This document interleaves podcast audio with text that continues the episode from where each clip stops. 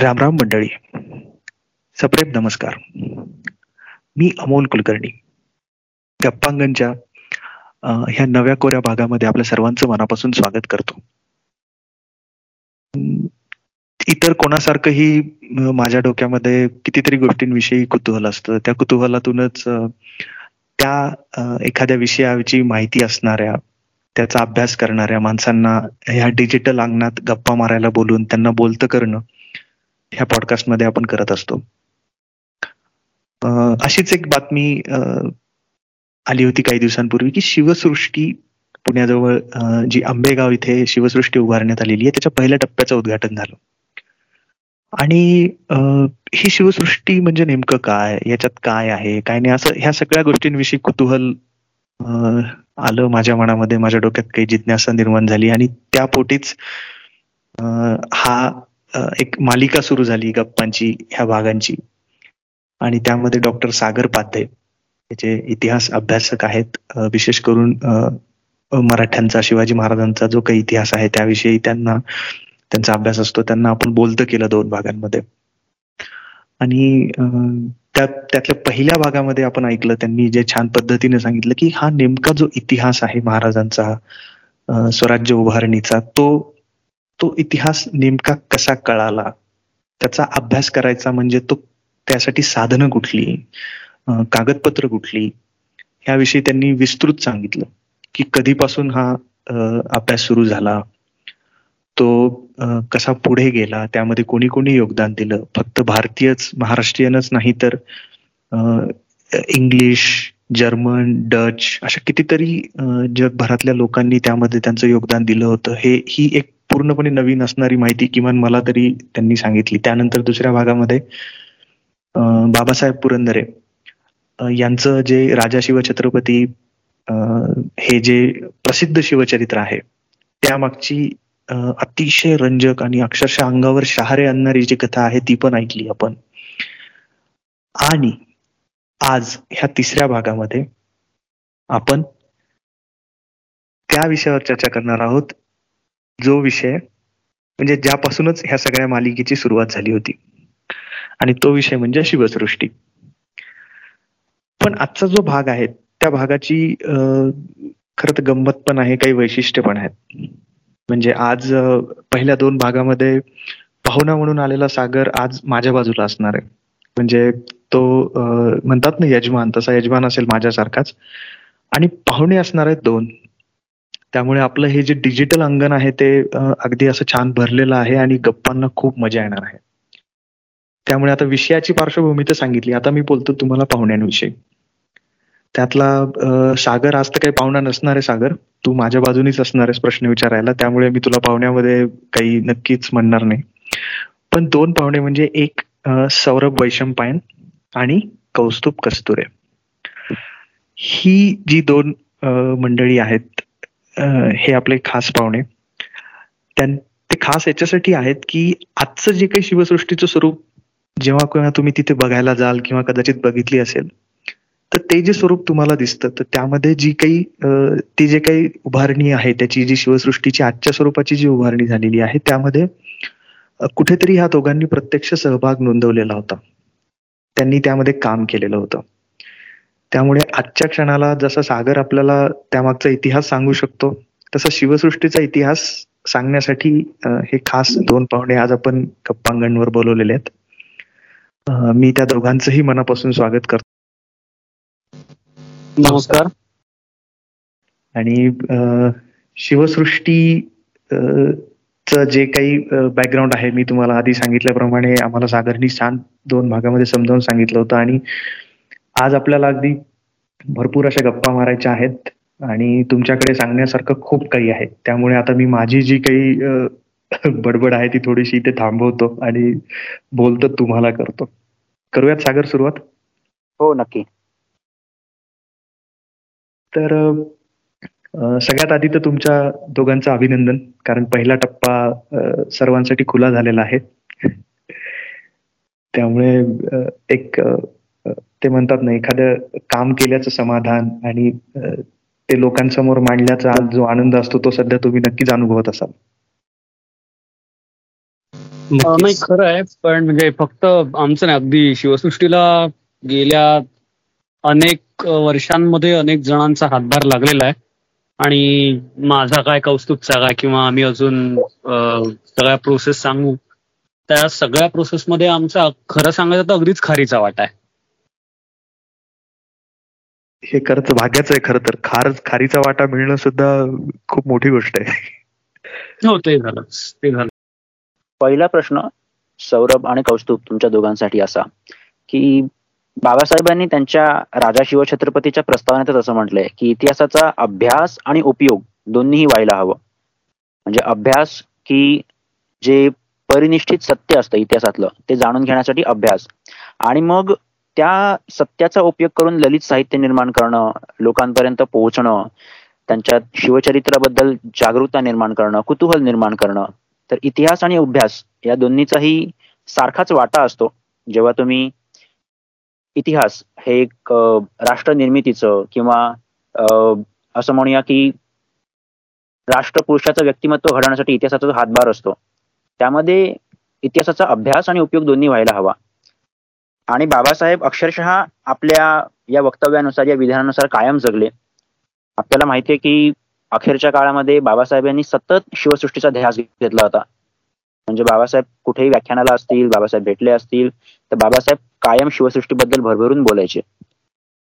तर सगळ्यात आधी पहिला प्रश्न असा की शिवसृष्टी नक्की काय संकल्पना आहे? बाबासाहेबांचा त्यामागे काय विचार होता? याविषयी काय सांगाल? बेसिकली म्हणजे जिथपर्यंत आता बाबासाहेबांशी आमचा संबंध आला त्यांच्या इतर गोष्टी आणि शिवसृष्टी याबाबत आम्हाला जितकं कळलं तर बेसिकली बाबासाहेबांचं एक विजन हे होतं त्यांची दृष्टी ही होती की नवीन पिढी आहे ना ती ना बघणारी पिढी झाली आहे. म्हणजे बाबासाहेबांनी मुळात जाणता राजा आणतानाच या पद्धतीने आणलं होतं की पुस्तक वाचून जे जे समजणार तेच तीन तासात त्यांनी नाटकात दाखवण्याचा प्रयत्न केला. अर्थात प्रत्येक माध्यम वेगळं असतं पण बघणारी पिढी असते ना ती जास्त लवकर कनेक्ट होते. मला पूर्ण दोन दिवस चार दिवस आठवड्याभर तो ग्रंथ घेऊन बसायची गरज नाहीये. आज मी एखाद्या लहान मुलाला नेलं आणि जाणताराच्या दाखवलं तर त्याला समजू शकतं की शिवाजी महाराज काय होते. निदान बेसिक त्याच्या वयाच्या मानाने कळू शकतं. त्याच पद्धतीने शिवाजी महाराज लोकांना बघता आले पाहिजेत आणि बघून ते समज समजले पाहिजेत. हा बाबासाहेबांचा मूळ उद्देश होता. आणि त्यानुसार बाबासाहेबांनी ती शिवसृष्टीची संकल्पना केली होती. अर्थात त्यात वेगवेगळ्या काळात वेगवेगळ्या नवीन संकल्पना ऍड होत गेल्या. काय आपण ज्याला प्रोसेस म्हणतो. आणि ती प्रोसेस असते. प्रत्येक योजनेची प्रोसेस असते. त्यात गोष्टी वाढत असतात कमी होत असतात. आणि या सगळ्यामध्ये ना लोकांना सहज सोप्या सुटसुटीत पद्धतीने इतिहास सांगणं तो एका ठिकाणी सांगणं आणि शक्य झाल्यास त्याचा एन्सायक्लोपीडिया जो बघितला जाईल. म्हणजे आपण म्युझियम्स बघतो आपण वेगवेगळ्या ठिकाणी थीम पार्क्समध्ये जाऊन बघतो. त्या गोष्टींना आपल्या लक्षात राहतात ती आपली मेमरी आपली आठवण बनते कायमसाठी. शिवाजी महाराज हे लोकांच्या आठवणीतही जाऊन बसले पाहिजेत. हा बाबासाहेबांचा उद्देश होता. निदान काम करताना मला तसं जाणवलं आमच्या त्याबाबत चर्चाही झाली होती. कौस्तुभ अजून यावरती त्याच्या दृष्टीने प्रकाश टाकू शकेल. कौस्तुभ? येस बाबासाहेबांचं ओव्हरऑलच जसं आता सौरभने सांगितलं की जो त्यांचा भर असायचा तो ऑडिओ व्हिज्युअलच्या माध्यमातून जास्त लोकांपर्यंत पोहोचण्याचा होता हे आपल्याला सगळ्यांनाच माहिती. म्हणजे बाबासाहेबांचा जाणता राजा असेल किंवा शिवचरित्राचे जे पंधरा भाग त्यांनी रेकॉर्ड केले होते त्याच्याही पलीकडे जाऊन शिवचरित्राच्याच शिवचरित्राचा भाग असलेला मी म्हणतो की वेगवेगळ्या घटना होत्या. त्या घटनांना कदाचित ऐतिहासिक संदर्भ असतील नसतील हा वादाचा वेगळा मुद्दा आहे. पण त्या घटना त्या घटनातून शिवकाल लोकांसमोर आणणं कसं असतं की एखादी घटना ही प्रत्यक्ष घडली असेल नसेल हे आपण सांगू शकत नाही. पण कमीत कमी त्या घटनेच्या आजूबाजूला असलेली परिस्थिती तत्कालीन समाज व्यवस्था असेल तत्कालीन लोकांची मानसिकता असेल तत्कालीन अगदी सामान्यातल्या सामान्य घर बांधणी असेल किंवा लोकांचे पेहराव असतील लोकांची भाषा असेल आजूबाजूची गाव गाव जो काही गावगाडा चालतो तो कसा असेल या सगळ्या गोष्टी तरी आपल्याला कमीत कमी त्या सीन मधनं त्या परिस्थितीतून त्या तो जो काही मांडला जातो त्यातून आपल्याला समजू शकतात. तर असे जे काही तीन भाग बाबासाहेबांनी कथाकथन या नावाने केले होते. ज्याच्यात हिरकणी होती ज्याच्यात एक मावळा नावाचा एक वेगळाच भाग होता. तर सांगण्याचा उद्देश हा की जाणता राजा असेल हे शिवचरित्र कथनाचे पंधरा भाग असतील कथाकथनाचे तीन भाग असतील यातनं बाबासाहेबांचं शिवचरित्र जितकं लोकांसमोर पोहोचलंय राजा शिवछत्रपतीच्या अर्थातच इतक्या आवृत्त्या आजपर्यंत निघालेल्या आहेत कारण ते लोकांना आपलंसं वाटतं हवं असं वाटतं. पण ऑडिओ व्हिज्युअल वरती बाबासाहेबांचा विश्वास जास्त होता किंबहुना त्यांनी प्रत्येक त्याच्या त्यांच्या कृतीतून ते दाखवण्याचा प्रयत्न केला. शिवसृष्टी ही संकल्पना त्याच धर्तीवरची आहे की शिवाजी महाराजांचं चरित्र पुस्तकातून किंवा फक्त रेकॉर्डिंग म्हणून ते प्रत्यक्ष लोकांना अनुभवता आलं तर कसं होईल हा विचार सगळ्यात मोठा शिवसृष्टीचा होता. आणि जसं सौरभने आता सांगितलं की ते लोकांच्या मनावरती बिंबवण्याकरता ज्यावेळेला ऑडिओ विजनचा वापर केला जातो आपल्याकडे एक म्हण आहे किंवा की एक हजार शब्द किंवा दहा हजार शब्द कंटेंट असतो त्याच्या एक चित्र असतं. त्या एका चित्रातून आपल्याला सगळं समजत जातं. तर ही सगळी व्यवस्था ज्यावेळेला आपण बघतो ही सगळी त्यावेळेला बाबासाहेबांचं शिवसृष्टी मागची ती जी संकल्पना होती ती आपल्याला चटकन समजत ओके. बाबासाहेबांच्या मनात ही संकल्पना केव्हापासून आली? त्यांचा उद्देश काय होता? आणि साधारण कधीपासून बाबासाहेबांनी या संकल्पनेवर काम करायला सुरुवात केली होती? साधारणत म्हणायचं झालं तर सोळाशे चौऱ्याहत्तर साली रायगडावरती शिवसृष्टी सारखाच एक प्रसंग निर्माण केला गेला होता.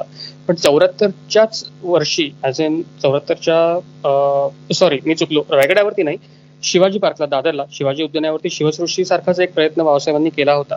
आणि चौऱ्याहत्तरच्या या शिवाजी उद्यानावरच्या शिवसृष्टीमध्ये बाबासाहेबांनी एक तात्पुरता किल्ल्यासारखी ती व्यवस्था सगळी केली होती. त्याच्या आतमध्ये शिवाजी महाराजांच्या आयुष्याशी निगडीत वेगवेगळे प्रसंग जे काही असेल ते उभारण्याचा प्रयत्न केला होता. जाणता राजाचे प्रयोग तिकडे संध्याकाळी व्हायचे आणि आजूबाजूच्या लोकांना तो एक नवीन सगळं ते नवीन सृष्टीच उभारल्याचा तो काही एक फील होता तो सगळा तिकडे येत होता. तर चौऱ्याहत्तर सालची शिवाजी पार्कवरची ही शिवसृष्टी ही बाबासाहेबांच्या संकल्पनेतल्या शिवसृष्टीचं पहिलं पाऊल आहे असं आपण म्हणू शकतो. सोळाशे ऐंशी साली ज्या वेळेला इंदिरा गांधी रायगडावरती आल्या होत्या त्याही वेळेला बाबासाहेबांच्या मनात पुढे थोडंफार असं होतं की या पद्धतीने रायगडावरती असेल किंवा इतर ठिकाणी असेल आपण अशा काही पद्धतीचं उभारू शकतो का? अर्थात रायगडावरती ते शक्य नव्हतं. प्रत्यक्ष रायगडावरती ते उभारणं शक्य नव्हतं. पुढच्या काळात पुण्यात पुण्यातला विश्रामबाग वाडा आपल्याला सगळ्यांनाच माहिती आहे. तर बाबासाहेबांच्या खासगी संग्रहातला जो काही शस्त्रसंग्रह होता किंवा इतर काही वस्तू होत्या शिवकालीन पेहराव असतील पत्र असतील नाणी असतील तलवारी असतील या शिवाजी महाराजांशी संबंधित म्हणजे प्रत्यक्ष महाराजांशी नाही तर शिवकाळाशी संबंधित असलेल्या वेगवेगळ्या गोष्टींचं प्रदर्शन बाबासाहेबांनी विश्रामागवाड्यात मांडलं होतं. पुणे महानगरपालिकेच्या अर्थात तो विश्रामागवाडा अंडर तेव्हाही होता आजही आहे. पण महानगरपालिकेने बाबासाहेबांना ते सगळं प्रदर्शन मांडण्याकरता शिवचरित्राचं हे सगळं ती जी काही साधनं आहे ती मांडण्याकरता तो वाडा त्यांना दिला होता. आणि पुढची काही वर्ष त्या सगळ्या प्रदर्शन त्या वाड्यामध्ये लोकांकरता खुलं होतं. अर्थात काही कारणाने ते प्रदर्शन नंतर बंद करण्यात आलं त्याची व्यवस्था आणि सगळ्याच गोष्टी त्यामागे होत्या.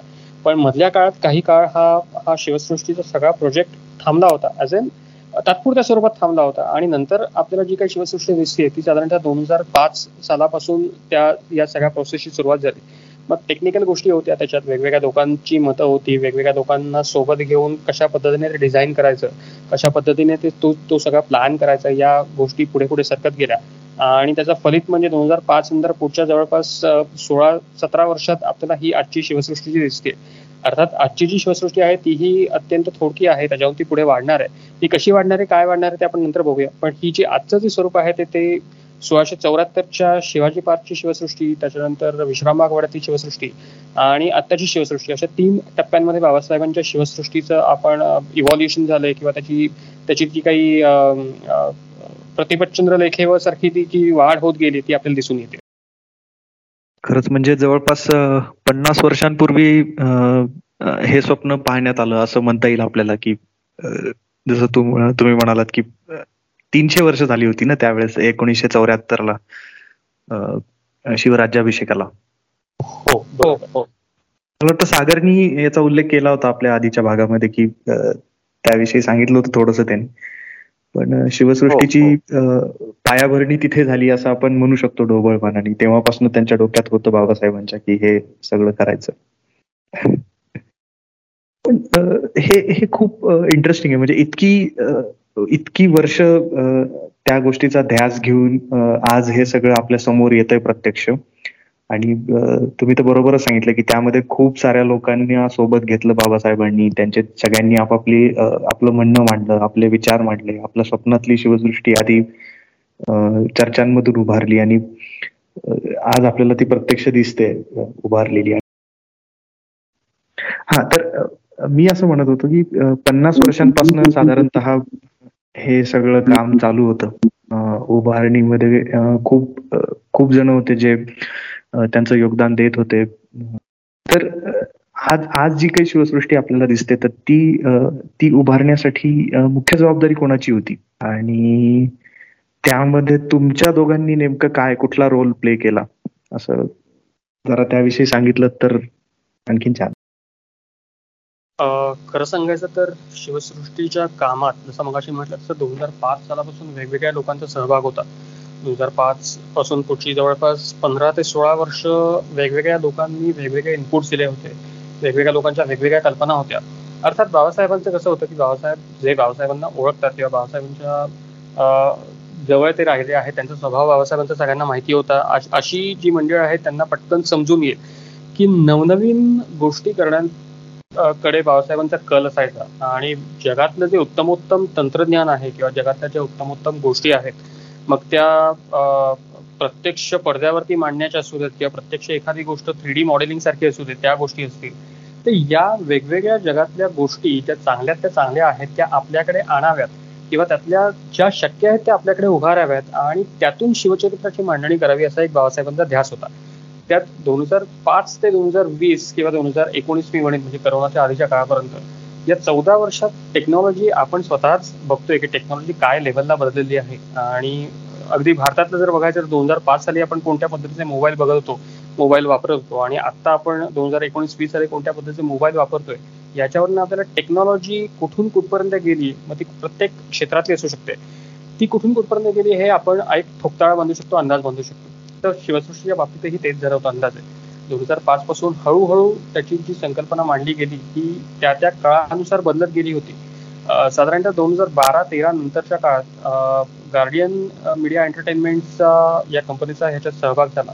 आणि संजय दापके गार्डियनचे डिरेक्टर आहेत त्यांचा सगळ्यात पहिल्यांदा जो काही यातला यातला जो इनपुट होता त्याचा सहभाग होता की आपण शिवसृष्टी थोडं थीम पार्कच्या लेवलवरती बांधू शकतो. एकतर लोकांच्या दृष्टीने म्हणजे नवीन लोकांच्या दृष्टीने आत्ताच्या पिढीच्या दृष्टीने किंवा लहान मुलांच्या दृष्टीने टिपिकल जे शिवसृष्टीचं स्वरूप असतं की कोणत्याही पद्धतीचा एक सांगाडा असतो त्या सांगाड्याच्या आतमध्ये ऐतिहासिक वास्तू वस्तू ठेवलेल्या असतात. आणि त्या वस्तू म्हणजे ते ती त्या त्या काळाची सृष्टी असं एक म्हणण्याची जी पद्धत असते शिवसृष्टी असेल किंवा जुन्या काळातल्या काही सृष्टी असतील. तर असं न करता जगभरातली वेगवेगळ्या पद्धतीची थीम पार्क्स कशी असतात लोकांना ती थीम पार्क्स अट्रॅक्ट कशी करतात लोक तिथे कशी अट्रॅक्ट होतात आणि लोकांना त्यात तिथे जाऊन काय नेमका आनंद मिळतो या सगळ्याचा अभ्यास करू. संजय रावांनी संजय रापकेंनी या सगळ्याची एक कल्पना बाबासाहेबांच्या समोर मांडली होती. ती अर्थात ट्रस्टच्या समोर मांडली बाबासाहेबांच्या समोर मांडली. आणि ती कल्पना सगळ्यांच्या सर्वानुमतेच स्वीकारली गेली आणि पुढे आज ते शिवसृष्टीचं स्वरूप आपल्याला दिसतंय. तर ते शिवसृष्टीचं स्वरूप त्यातल्या पहिल्या टप्प्याचं स्वरूपही म्हणेल कारण पुढच्या टप्प्याचं स्वरूप अजूनही आपण सांगू शकत नाही की ते कशा पद्धतीचं असेल. ते कदाचित याहूनही भव्य दिव्य असेल याहूनही वेगळं असेल आणि कदाचित कोणी कल्पनाही केली नसेल असं असेल. पण आत्ताचं जे स्वरूप दिसतंय ते आत्ताच्या उपलब्ध तंत्रज्ञानानुसार लोकांना अट्रॅक्ट करणारं असेल लोकांना जास्तीत जास्त आपल्याकडे खेचून घेणारं असेल असं ते एक करण्यात आलं होतं. तर गार्डियन मीडिया एंटरटेनमेंटचे संजय दाते डिरेक्टर स्वतः आहेत ते. त्याच्यानंतर इतिहास संशोधक गणेश झालपे यांची शिवनेरीवरती पीएचडी त्यांनी केली आहे आणि शिवनेरीवरचं त्यांचं पुस्तकही प्रसिद्ध आहे. शिवरायांचा पाहणा किल्ले शिवनेरी नावाचं. तर गणेशराव ज्यांना आम्ही प्रेमाने भाऊ म्हणतो अर्थातच सर तापके सर स्वतः गणेशराव सौरभ आणि मी असे आम्ही चौघ जण मग त्या प्रोजेक्टमध्ये नंतर आयडिएशन आणि कंटेंटच्या कामाकरता एकत्र काम करतो. सौरभ अजून काही ऍड करायचं तुझ्या एंडिंग ऍड म्हणजे मी असं सांगेन की मगाशी तुझे म्हणाला की बाबासाहेबांना जे जे नवं असायचं ते हवं असायचं की शिवाजी महाराज कुठल्या कुठल्या माध्यमातून मी मांडू शकेन आणि कुठल्या कुठल्या तंत्रज्ञानाची किंवा याची कास धरून मला ते लोकांसमोर मांडता येतील इतकं म्हणजे प्रत्येक वेळी ना त्यांच्या डोक्यात ध्यास असायचा. नवीन काही बघितलं की हे आपण शिवसृष्टी किंवा शिवरायांचा इतिहास मांडण्याकरता वापरू शकू का? म्हणजे मी व्यक्ती नाही करत आहे. कौस्तुभ काय किंवा सागर काय बाबासाहेबांना ओळखत होते. काल मॅकचं विजन प्रो आलेलं आहे.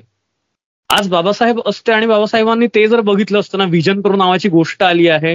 त्यांच्या डोक्यात पहिल्यांदा ते चालू झालं असतं की विजन प्रो सारख्या तंत्रज्ञानाचा वापर मी शिव शिवाजी महाराजांचा इतिहास दाखवण्याकरता करू शकीन का? त्यामुळे मुळातच बाबासाहेब पुढचं बघणारे होते. कारण लक्षात घ्या म्हणजे संशोधक असणं किंवा शिवकथाकार असणं ही itself it's a big thing स्वतःहून ती फार मोठी गोष्ट असते. पण ती मांडण्याची साधनं काय काय असू शकतात हे ठरवून त्या दृष्टीने काम करणं वेगळं असतं. जाणता राजा गेली कित्येक दशक चालव आणि आजही लोकांवरती त्याची तितकीच जादू आहे. तो रेकॉर्डेड कार्यक्रम आहे आणि त्यातलं प्रत्येक पात्र स्टेजवरती कधी एंट्री घेणार आहे या मायन्यूट लेवल पर्यंत तुम्हाला सगळं ते करावं लागतं. आणि हे बाबासाहेबांनी तीन चार पाच दशक मागे केलंय. म्हणजे तो माणूस काळाच्या किती पुढचा बघणारा होता त्यामुळे ही शिवसृष्टी वेगवेगळ्या तंत्रज्ञानानी सजलेली आहे. यात विशेष काही नाही खरं सांगायचं तर.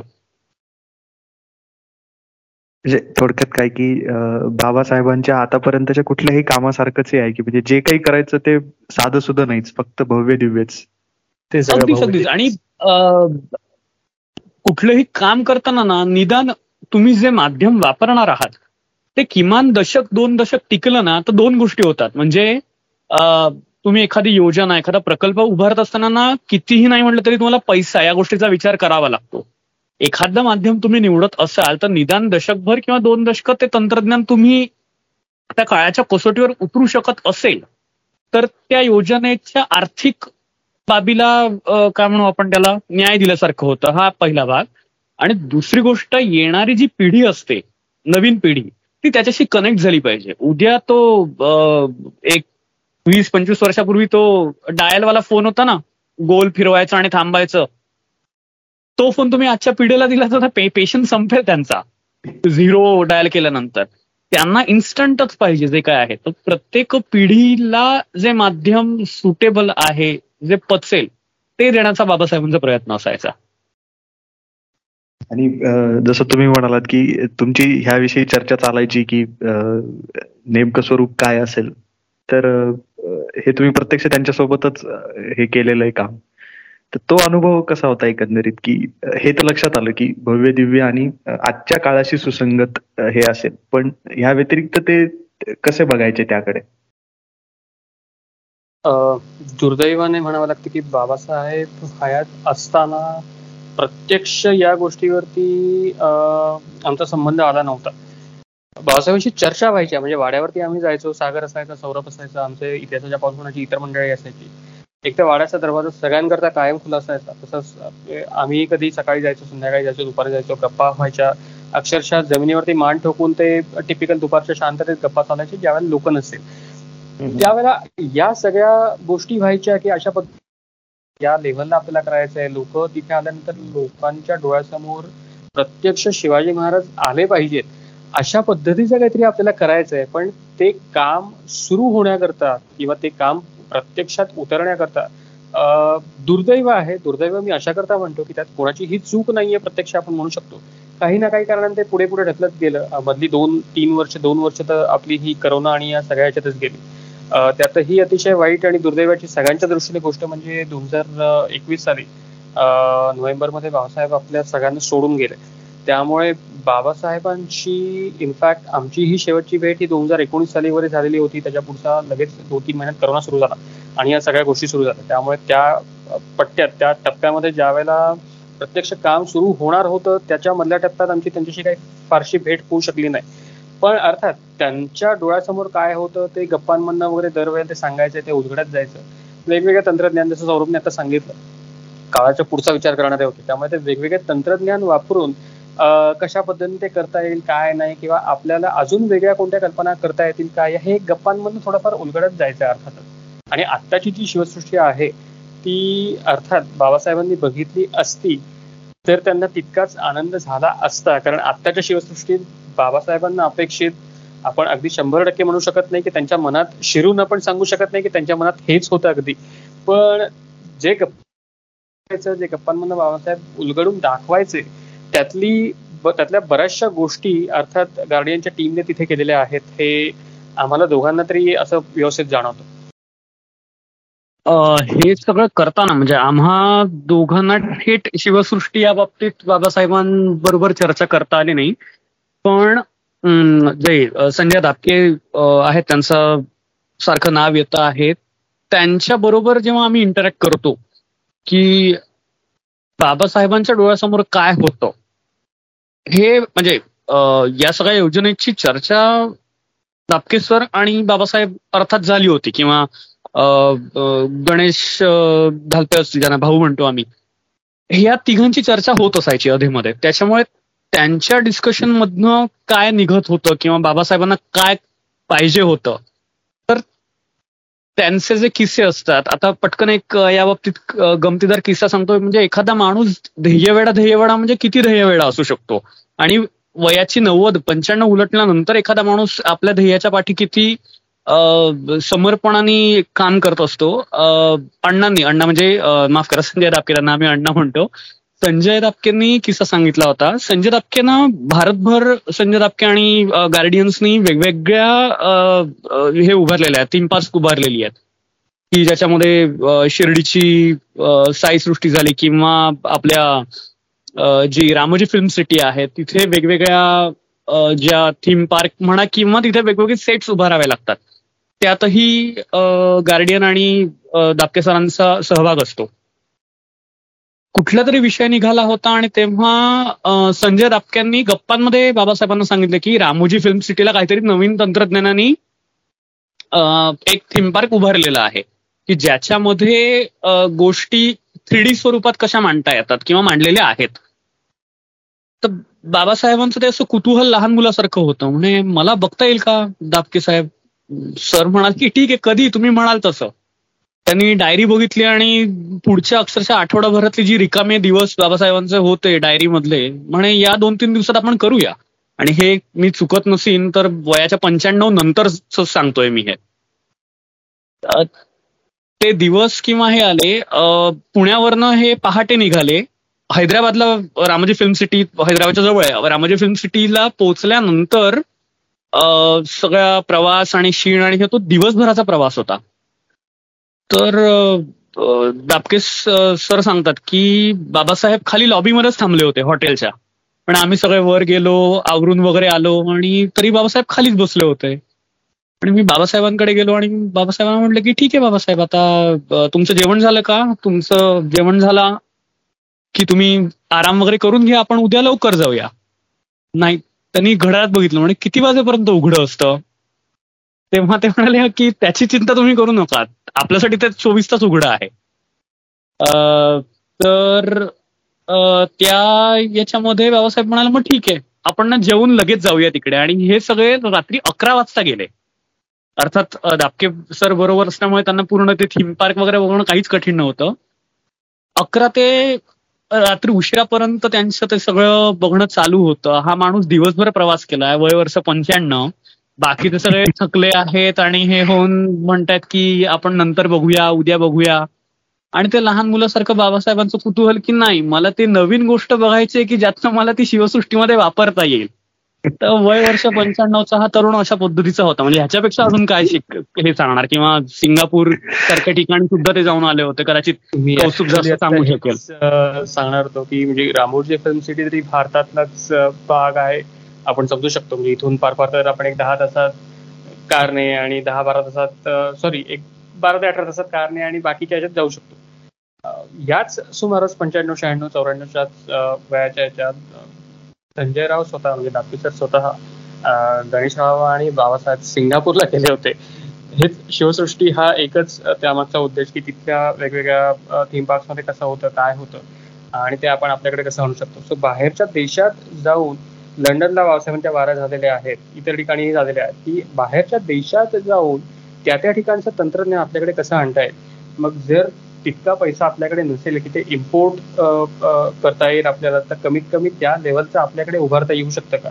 मग ते उभारण्याकरता आपल्या इथले टेक्निशियन्स किती उत्तम उत्तम आहेत त्याची निवड करावी त्यांची त्यांचा शोध करायचा. आणि ते सगळं जर बाहेर न आणायला आपल्याला एक कोटी रुपये लागत असतील आणि आपल्याकडे जर ते पन्नास लाखात होत असेल तर ते आपल्याकडे फ्रॉम स्क्रॅच ते उभं राहायचं सगळं आणि ते लोकांपर्यंत पोहोचवायचं असा एकंदरीतच ते बाबासाहेबांचा सगळा कार्यक्रम असायचा. आणि तो इतक्या मायन्यूट लेवलला असायचा जसं सौरभने सांगितलं की एक अमुक एक गोष्ट केल्यानंतर पुढची गोष्ट त्याचा इम्पॅक्ट काय होईल हे आधीपासूनच ठरवून त्यानुसार कामं केली असल्यामुळे आत्ताची जी शिवसृष्टी आहे किंवा आत्ताचा जो एकंदरीतच डोलारा उभारलेला आहे तो किती उत्तम दर्जाचा आहे आणि त्याचं आयडिएशन मुळात बाबासाहेबांनी जे केलं होतं त्याचं जे स्वप्न बाबासाहेबांनी बघितलं होतं ते या अशा छोट्या छोट्या प्रसंगात किती फुलत गेलं होतं ते आज आपल्याला दिसून येतं. सो अशा अनेक गमती जगतीत खरं सांगायचं. मला आठवतं सागरनी बरंच काही सांगितलं होतं की त्यांचा उत्साह काय होता आणि त्यांनी काय मेहनत घेतली होती. सागरला काही नक्कीच सांगायचं असेल यावर. बाबासाहेबांच्या बाबतीत शिवसृष्टीबद्दलची माझी एक आठवण म्हणजे ज्यावेळेस बाबासाहेबांना भेटलो होतो आणि साधारण माझी दुसरी तिसरी भेट असेल. आणि त्यावेळेस बाबासाहेब अगदी भरभरून शिवसृष्टीबद्दल बोलत होते. म्हणजे एक तर बाबासाहेब त्यावेळेस पालघरला व्याख्यानाला आले होते आणि पालघरची अनेक माणसं बाबासाहेबांना भेटायला येत होती. आणि मला असं कळलं की लोकांना भेटायला वेळ देता यावा आणि आपली कामंही आवरता यावीत म्हणून बाबासाहेब पहाटे तीन वाजता उठले होते. आणि ह्या सगळ्यामध्ये जेव्हा आम्ही भेटायला गेलो बाबासाहेबांना बाबासाहेबांनी वेळ दिली होती. तर जशी ती वेळ झाली आम्ही बाहेर ओसरीत बसलो होतो. बाबासाहेबांनी आवाज दिला आम्ही आतमध्ये गेलो. आणि बाबासाहेब त्या दिवशी शिवसृष्टीबद्दल भरभरून बोलत होते.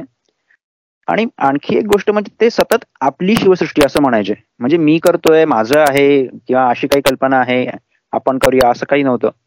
म्हणजे इति राष्ट्र राष्ट्रार्पणम असतो इदम न मम अशा पद्धतीची जी भावना होती बाबासाहेबांची की कायम आपली शिवसृष्टी असं म्हणत होते. आणि मला त्यांनी विचारलं त्यावेळेस मी एमबीबीएस करत होतो धुळ्यामध्ये. आणि त्यांनी मला विचारलं खानदेशामध्ये सारंगखेडा म्हणून एक गाव आहे. आणि तिथून आपल्या शिवसृष्टी करता घोडे आणायचे आहेत म्हणून. बहुधा बाबासाहेबांनी तोपर्यंत आणले सुद्धा होते. बाबासाहेबांना काही जातीवंत घोडे हवे होते. तर ते सारंगखेड्यावरून आणायचे असं बाबासाहेबांचं म्हणणं होतं. तसंच बाबासाहेबांना त्यावेळेस मी म्हणालो होतो की मी काही मोडी कागद वाचायचा प्रयत्न करतोय आणि बाबासाहेब पटकन मला आपल्याकडे आहेत. कधीही या. तर हा अर्थात म्हणजे बाबासाहेबांना उत्साह तर प्रचंड असायचंच. बाबासाहेब समोरच्यालाही प्रोत्साहन द्यायचे. आणि हे सगळं करत असताना बाबासाहेबांची वृत्ती बऱ्यापैकी विरक्त होती. की मी काही करतोय किंवा माझ्याकडून काही खास काम होतंय असा बाबासाहेबांचा स्वभाव कधीही नव्हता. तुम्ही तुम्ही आता एवढं सगळं सांगताय तर मला पण एक नेमका एक आठवत आहे जे मी मी प्रत्यक्षात त्यांना म्हणजे माझं तुमच्या इतकं कधी बोलणं नाही काही नाही. फक्त एकदा एका कार्यक्रमात मी त्यांना जवळून पाहिलं होतं. इतकंच माझं आणि बाबासाहेबांचा आलेला प्रत्यक्ष आलेला संबंध.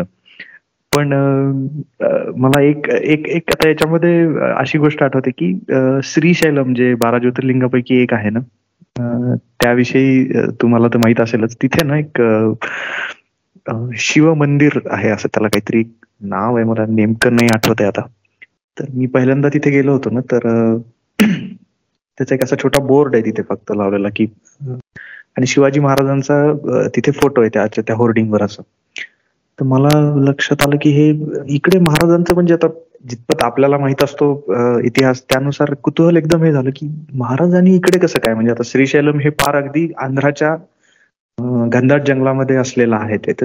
तर ते कुतूहलापोळी मी तिथे गेलो तिथे तर लक्षात आलं की तिथे एक प्रचंड मोठं मंदिर आहे महाराजांचं. त्यामध्ये मध्यभागी महाराजांची बसलेली अशी मूर्ती आहे सिंहासनावर आणि असे चार घोडे आहेत चारी बाजूने. आणि त्याच्या त्या पूर्ण आवारामध्ये त्या जागेचं जे महत्त्व आहे श्रीशैलमचं ऐतिहासिक महत्त्व त्याच्याविषयी माहिती दिलेली आहे त्यांनी. तर ती माहिती मी वाचत वाचत वाचत गेलो तर नंतर खाली तिथे बाबासाहेबांचं नाव आहे की ही जी काही माहिती मिळालेली आहे ती माहिती बाबासाहेबांनी दिलेली आहे बाबासाहेब पुरंदरे आणि त्यांच्या याच्यानुसार हे सगळं उभारलेलं आहे. तर ती एक छोटीशी अगदी छोटीशी झलक आहे बाबासाहेबांची. तुम्ही जेवढं काही सांगताय ना की त्याच्यावर मला आठवलं तर त्यांनी पूर्ण तिथं मार्गदर्शन त्यांच्याच मार्गदर्शनाखाली ते मंदिर उभारण्यात आलेलं आहे. ही संकल्पना तिथले मला कदाचित चुकत नसेल तर ते एन टी रामाराव त्यावेळेस हे होते तिथे मुख्यमंत्री. त्यांच्या काळात झालेलं आहे ते मंदिर. तर तिथे महाराजांनी ते घाट बांधलेले आहेत. श्रीशैल मंदिराचं असं बरीच माहिती आहे तिथे. जर तुम्हाला तुम्ही पाहिलं असेल तर माहीत नाही मला पण नसेल तर नक्की जा. आवडेल सर्वांना असंच आहे ते. येस येस येस तर आता ही शिवसृष्टीची जागा आहे ती पुण्याजवळच आहे. आणि तुम्ही आता उल्लेख केलाच की आधी विश्राम बाग वाड्यामध्ये हे प्रत्यक्ष पुणे शहरामध्ये हे तात्पुरत्या स्वरूपात होतं पण ते नंतर तिकडे शिफ्ट झालं. सध्याची ते जागा आहे. तर त्या जागेचं तिथे काही वैशिष्ट्य आहे का असं की एकतर पुण्याची जागा म्हणजे त्यात शिवाजी महाराजांशी संबंधित पुणे पुण्यात शिवाजीमांचं बालपण गेलं होतं लाल महाल होता. आणि पुण्याच्या आजूबाजूचा जो प्रदेश आहे तो शिवाजी महाराजांच्या स्वराज्य स्थापनेचा कोर आहे तो तो गाभा आहे त्या सगळ्याचा. तर स्वराज्याची सुरुवात झाली ती आपण म्हणतो ती तोरण्यापासून झाली. अर्थात त्यात त्यात तपशिलात मी फिरत नाही की तो रोहिडा होता का तोरणा होता का इतर कुठचा किल्ला होता. पण तोरण तोरणगड हा पहिल्यांदा आपण म्हणतो. स्वराज्याचं तोरण बांधलं तो तोरणगड अशा अर्थाने आपण त्याच्याकडे बघतो. तर तोरण्याची जी सुरुवात तोरण्याचा जो एरिया आहे तो पलीकडे राजगड असेल डावीकडे पुरंदर असेल. पुरंदर राजगड तोरणा या या डोंगर रांगेच्या ही जी पूर्व पश्चिम पसरलेली जी रांग आहे त्याच्या अलीकडची जी डोंगर रांग आहे ती कात्रची डोंगर रांग म्हणजे त्या कात्रच्या डोंगर रांगेत एकदम डावीकडे आपण गेलं तर आपल्याला हडसरच्या बाजूला गेलं तर आपल्याला दिवेघाट लागतो. त्याच्या थोडस पुढे आलो आपण साधारणतः पश्चिमेकडे आलो तर आपल्याला कात्रचा घाट लागतो. कात्रचे पहाड आहेत मोठे. कात्रच्या पहाडाच्या साधारणतः अजून पश्चिमेकडे गेलो तर आपल्याला प्रचंड मोठा सिंहगड दिसतो जो अजूनही आपल्याला पुण्यातून दिसतो. इनफॅक्ट तुम्ही जर साधारणतः बालेवाडी किंवा बाण्याच्या भागातल्या एखाद्या टेकडीवरती उभा राहिलात तर तुम्हाला सिंहगड तोरणा राजगड हे तिन्ही किल्ले व्यवस्थित दिसू शकतात. इथपर्यंत ती सगळी डोंगररांग स्वच्छ दिसते. पूर्वीच्या काही ज्या वेळेला पोल्युशन नव्हतं एक तेवढं आपल्याकडे प्रदूषण नव्हतं त्यावेळेला पुण्याच्या आसपासचे हे अनेक किल्ले सुद्धा त्यावेळेला दिसायचे. अर्थात हे शिवाजींच्या काळातलं सांगतोय मी. त्यामुळे शिवाजी महाराजांची ही भूमी होती. शिवाजी महाराजांचं बालपण इथे गेलं होतं. आजूबाजूचा जो प्रदेश आहे तो इतका ऐतिहासिक आहे की खुद्द शिवाजी महाराज शिवाजी महाराजांच्या नंतरच्या काळातही पेशव्यांचं पुणे तर हे आपण सगळेच जाणतो की पेशव्यांचं घरच होतं पुणे. पुण्यात अनेक ऐतिहासिक घटना घडलेल्या आहेत. खुद्द लाल महालात शिवाजीबांचं बालपण गेलं होतं. तिकडे लाल महाल शिवाजीबांनी छापा घातलेला होता. तर शिवाजी महाराजांशी संबंधित असलेली ही एकंदरीतच भूमी त्यात आजूबाजूला सह्याद्रीच्या एकंदरीत डोंगर रंगांमध्ये असलेले हे सगळे किल्ले त्यात पुरंदर असेल सिंहगड असेल तोरणा असेल राजगड असेल तुम्ही पुण्याच्या उत्तरेला आलात साधारणतः तुम्हाला चार महत्त्वाचे किल्ले आपल्याला दिसतात. आपला लोहगड आहे विसापूर आहे. त्याच्याखाली म्हणजे पुणे आणि लोहगड विसापूरच्या मधल्या पट्ट्यात साधारणतः तुंग दिकोण आपल्याला दिसतात. त्याच्याही खाली आपण पश्चिमेकडे गेलो तुंग दिकोणाच्या खाली तर आपल्याला कुरीगड आणि इतर सगळे किल्ल्यांची डोंगर रांग असते. हे प्रत्यक्ष पुण्यातून दिसत नसले तरीही हे सगळे पुण्याच्या आसपासचे किल्ले आहेत आणि पुणे हे त्या सगळ्याचा त्याच्या हृदयस्थानी. त्यामुळे एकतर पुणे ऐतिहासिक दृष्ट्या सुद्धा तितकंच महत्वाचं होतं. ते शिवाजी महाराजांशी सुद्धा तितकंच कनेक्टेड होतं. आणि अर्थात ती बाबासाहेबांची सुद्धा जन्मभूमी कर्मभूमी असल्यामुळे जन्मभूमी नाही पण ती कर्मभूमी म्हणू शकतो आपण. बाबासाहेब मूळचे सासवडच्या प्रांतातले पण ते पुण्यात आल्यानंतर एकतर पुण्याची भूमी ही बाबासाहेबांच्या पूर्वजांपासून चालत आलेली आहे. पर्वतीची जागा आहे. पर्वतीचं जे गाव होतं पूर्वीपासूनच तर ते बाबासाहेबांच्या पूर्वजांना मलिकंबरच्या काळापासून इनाम होतं.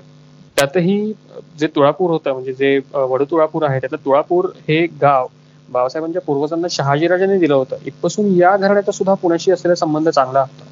तर बाबासाहेबांची स्वतःची कर्मभूमी त्याच्यात खुद्द छत्रपती महाराजांचं पुणे पुण्याच्या आसपासची ऐतिहासिक ठिकाणं आणि सगळ्याच एकंदरीतच घडामोडी बघता बाबासाहेबांना पुणे सोडून दुसरीकडे ती शिवसृष्टी उभारावी असं मुळातच वाटलं नसावं आणि ते वाटण्याचे काही चान्सेसही नव्हते. जेवढं आपण बाबासाहेबांना ओळखतो तेवढं. पुण्यातच कुठेतरी उभारावी अशा पद्धतीचं होतं. पण नंतरच्या काळात अर्थातच ज्यावेळेला विश्रामबाग वाड्यातली शिवसृष्टी तात्पुरत्या स्वरूपातली होती ती हलवण्याचा निर्णय घेण्यात आला. आणि मधल्या काळात ज्यावेळेला शिवसृष्टी नव्हती आणि ती कायमच्या एका ठिकाणी स्थलांतरित करण्याचा विचार आला त्यावेळेला तत्कालीन राज्य सरकारने सध्याचं जे आंबेगाव आहे म्हणजे वडगावच्या पलीकडचं आपलं कात्रच्या अलीकडचं जे आंबेगाव आहे नरे आंबेगाव त्या आंबेगावातच काही जमीन महाराजा शिवछत्रपती प्रतिष्ठान जे ट्रस्ट आहे आपलं शिवसृष्टीचं त्यांना ती जमीन दिली आणि त्या अर्थातच शिवसृष्टी करता ती जमीन देण्यात आली होती आणि त्या जमिनीवरतीच त्या जागेवरतीच पुढे ही सगळी शिवसृष्टी आपण आज बघतो त्यामुळे ही जमीन पुण्याच्या आसपासच मिळणं हे कदाचित बाबांना बाबासाहेबांना त्यावेळेला ही अपेक्षित असेल आणि त्यांच्या मनाप्रमाणे ते काम झालंय अर्थातच. ग्रेट शिवच्या जागेबद्दल आपण बोललो. तर पुढचा अगदी साहजिक प्रश्न येतो की शिवसृष्टीचं वेगळेपण काय आहे? म्हणजे आपल्याकडे अनेक ठिकाणी अशी संग्रहालय आहे शिवसृष्टी आहे. तुम्ही गुगलवर सर्च केलं तुम्हाला वेगळ्या वेगळ्या ठिकाणी शिवसृष्टी पाहायला मिळू शकतं. तर ह्या शिवसृष्टीचं असं खास वैशिष्ट्य काय आहे? तिथली आकर्षण स्थळं काय आहेत? म्हणजे अगदी मी स्वतः तिथे दोन वेळा जाऊन आलेलो आहे पण तरी सुद्धा एकदा आपल्या सगळ्या श्रोत्यांसाठी यातले काही मुद्दे यावेत असं मला वाटतं. या शिवसृष्टी बाबत सांगायचं झालं तर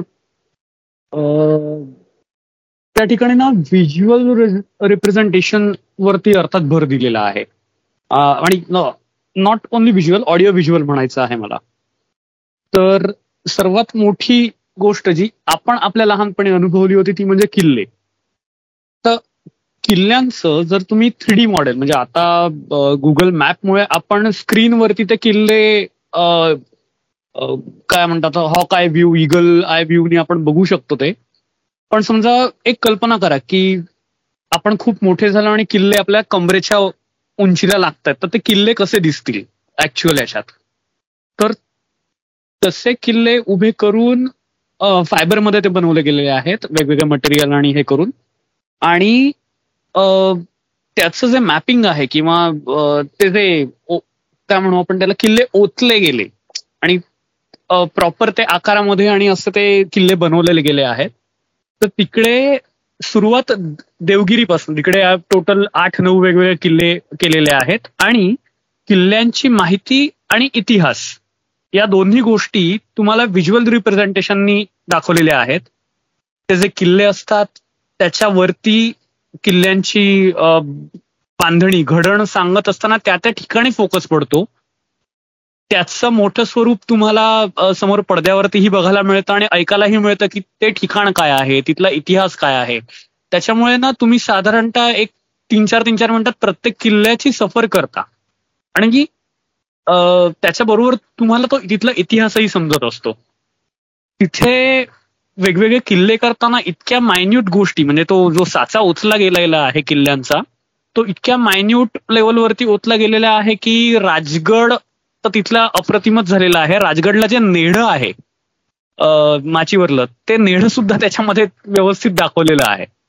असे देवगिरी शिवनेरी त्यानंतर पुरंदर पन्हाळगड ते विशाळगडचा अख्खा जो जी घटना घडली ती पन्हाळगड ते विशाळगड ही घटना राजगड प्रतापगड सिंधुदुर्ग आणि सिंहगड असे महाराजांच्या आयुष्यातले किंवा महाराजांच्या आधीपासूनचा म्हणजे देवगिरीपासूनचा इतिहास हे करून ते अगदी पार राजगडपर्यंत किंवा सिंहगडपर्यंत त्याचं सगळं सविस्तर मांडलेलं आहे. हा किल्ल्यांचा एक भाग झाला.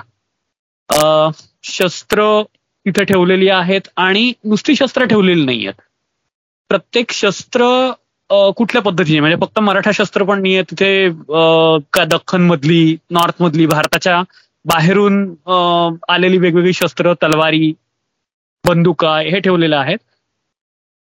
दोन शस्त्रांच्या कॅबिनेटमध्ये त्यांनी एक छोटीशी स्क्रीन बसवलेली आहे ज्याच्यावरती आपल्याला त्या शस्त्राचे उपयोग वेगवेगळ्या अँगलनी शस्त्र आणि त्या शस्त्राचे ऍक्च्युली हात कसे फिरवले जात किंवा त्या शस्त्राचा थेट उपयोग कसा केला जात त्याचं रिप्रेझेंटेशन आपल्याला लाईव्ह फुटेजमध्ये बघायला मिळतं.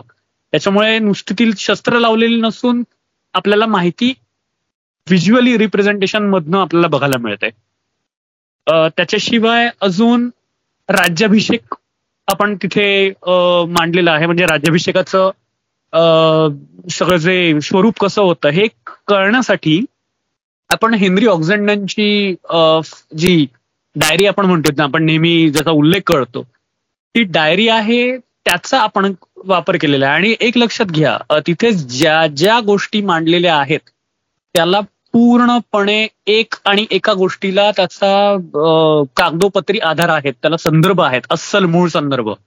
त्याच्यामुळे लोकांना तो इतिहास सांगताना आपण ससंदर्भच सांगितलेला आहे.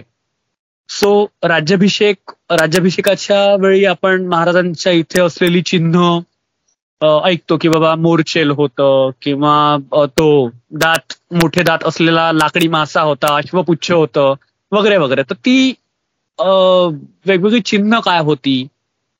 ती मोठ्या स्वरूपात करून लावली की आपल्याला ते भिंतीवर बघता येतात. अच्छा मोरचेल असंच असतं. अच्छा तो लाकडी मासा असा होता. अशा पद्धतीने ते केलेलं आहे. महाराजांची जी मुद्रा आहे जी अचूक मुद्रा मी स्पेसिफिकली पुन्हा म्हणतोय अचूक मुद्रा ज्याला आपण म्हणतो ती मोठी फायबरची करून लावली आहे की ही अस्सल मुद्रा आहे दोन्ही बाजूनी. म्हणजे राजा शिव आणि दुसरीकडे छत्रपती. ती आहे प्रतिपचंद्र लेखेवचा महाराजांचा जो मुहूर्त बस सॉरी शिक्का असायचा तो अशा वेगवेगळ्या गोष्टी केलेल्या आहेत. त्याच्याशिवाय अनेक गोष्टी रिप्रेझेंट करण्यासाठी फिल्मचा आधार घेतलेला आहे. आय गेस त्याबाबत कौस्तुभनी सांगावं ते जास्त चांगलं राहील. येस ऑडिओ व्हिज्युअलच्या माध्यमातून ते आपण सगळं इम्पॅक्ट सौरभने आता सांगितलं ते आहेच आग्रा रायगड आणि असाच आणखीन एक प्रसंग आहे जिथे प्रत्यक्ष शिवाजी महाराज आपल्याला येऊन भेटतात. पण अर्थात त्या प्रसंगाकडे मी नंतर येतो. आग्रा आणि रायगड हे दोन प्रसंग हे आपल्याला त्या त्या ठिकाणी जाऊन त्या त्या पडद्यावरती जाऊन आपल्याला बघावे लागतात. रायगडची हवाई सफर आपण तिथे गेलेली आहे आणि रायगड तुम्हाला तुम्ही प्रत्यक्ष हेलिकॉप्टरमध्ये बसून तो रायगड बघताय अशा पद्धतीचा फील तुम्हाला घेता येतो. त्यातही रायगडावरच्या वास्तूंमध्ये आपण प्रत्येक ठिकाणी जाऊन ती वास्तू काय होती कशा पद्धतीने ती वास्तू पूर्वीच्या काळी होती कशा पद्धतीने ती वास्तू आपल्याला आत्ता दिसते हे सगळं आपण त्याच्यात बघू शकतो. ही सफर थोड्या वेगळ्या पद्धतीची असेल ही सफर थोड्या वेगळ्या अनुभवाची असेल ती आपल्याला तिकडे जाऊन प्रत्यक्ष अनुभवावी लागेल. आग्र्याचं जे प्रकरण आहे त्या प्रकरणातही जसं सौरभने आता सांगितलं की आपण कुठचीही गोष्ट पुरावा सोडून केलेली नाहीये. तर आग्र्याच्या प्रकरणात सुद्धा जो मिर्झा राजा जयसिंगांचा एक वकील म्हणा किंवा एक प्रतिनिधी म्हणा जो आग्र्याच्या दरबारात होता त्याचं नाव होतं परकालदास. त्या परकालदासाने मिर्झा राजांच्याच राजपुतानातल्या दुसऱ्या एका वकिलाला किंवा प्रतिनिधीला दिलेला जो पत्रव्यवहार आपल्याकडे उपलब्ध आहे जो जदुनाथ सरकारने अर्थात पब्लिश केलेला आहे Shivaji visit to Aurangzeb at Agra या नावाने. तर त्या पत्र संग्रहावरती त्या पत्र व्यवहारावरती हे आग्र्याचं संपूर्ण प्रकरण आपण तिथे उभं केलेलं आहे. आणि एकंदरीत आग्र्याचं प्रकरण कसं झालं? शिवाजी महाराज तिथे गेल्यानंतर ते ते कशा पद्धतीने सगळं प्रकरण घडलं? बरं ते प्रकरण घडताना तो परकालदास स्वतः आपल्याला सांगत असतो ते सगळं प्रकरण तिकडे घडत असतं. तर ते कसं उलगडत गेलं? काय प्रसंग घडत गेले? अर्थात आग्र्याचं प्रकरण आपल्याला सगळ्यांना माहिती आहे.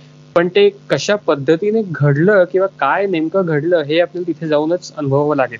कारण ती सगळी मांडणी असेल त्या प्रत्यक्ष जर समोर तुम्हाला बघायचे असतील तर त्या तिथे गेल्याशिवाय बघणं त्याशिवाय आपल्याला ते कळणार नाही पटकन. तिसरं जे आहे ते ऑडिओ व्हिज्युअलच्या पलीकडे जाऊन एक वेगळाच प्रयोग आपण केलेला आहे की जिथे प्रत्यक्ष शिवाजी महाराज आपल्यासमोर अवतरतात.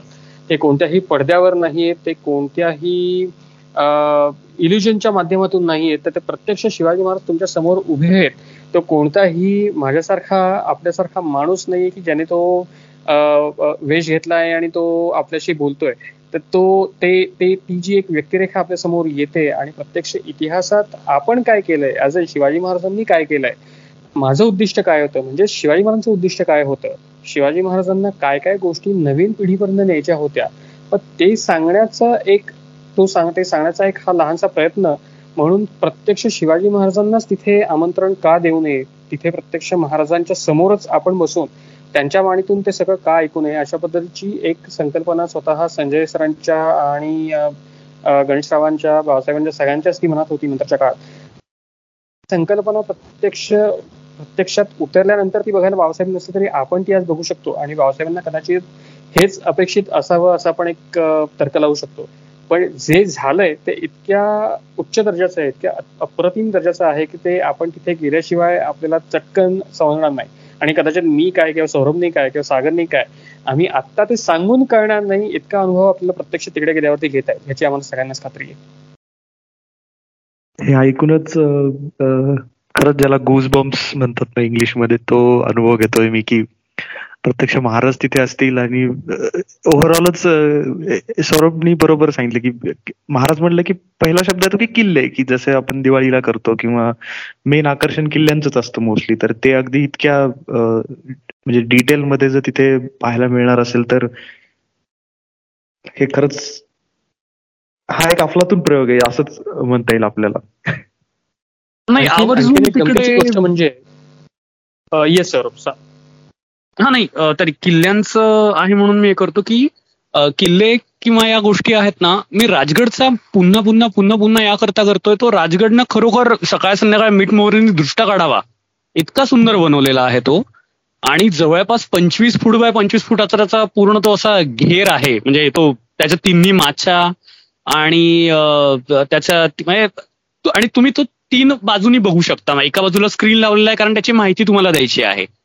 सो तो राजगड खरोखर जाऊन बघण्यासारखा आहे की तुम्ही प्रत्यक्ष किल्ल्यावर न गेलेल्या माणसाला सुद्धा किल्ल्यावरती काय आहे? हे अतिशय सुरेख समजावलेलं आहे. बाकीचे किल्ले तर आहेच आहे. पण राजगड खरोखर राजांचा गड आणि गडांचा राजा या लेवलला ते थ्री डी मॉडेल तुमच्या डोळ्यासमोर उभं केलेलं आहे कमरेच्या उंचीचं. आणि ज्यांनी दिवाळीचे किल्ले बनवले आहेत आणि बघितले आहेत त्यांना त्यातली मजा समजेल. त्याच्यामुळे मी अगदी आग्रहानी किल्ला सेक्शनमध्ये राजगड अगदी आग्रहानी सांगतोय मी. ओके ओके एक एक आता विषय किल्ल्यांत चालू आहे तर त्या त्याच याच्यावर मी एक प्रश्न असा विचारू इच्छितो की आता काय असतं की महाराजांचे किल्ले आपण म्हणतो की तीनशेच्या जवळ आहे संख्या बरोबर? म्हणजे माझं चुकत असेल तर करेक्ट करा तुम्ही. आपण सहसा म्हणतो की स्वराज्यात तेवढे किल्ले होते.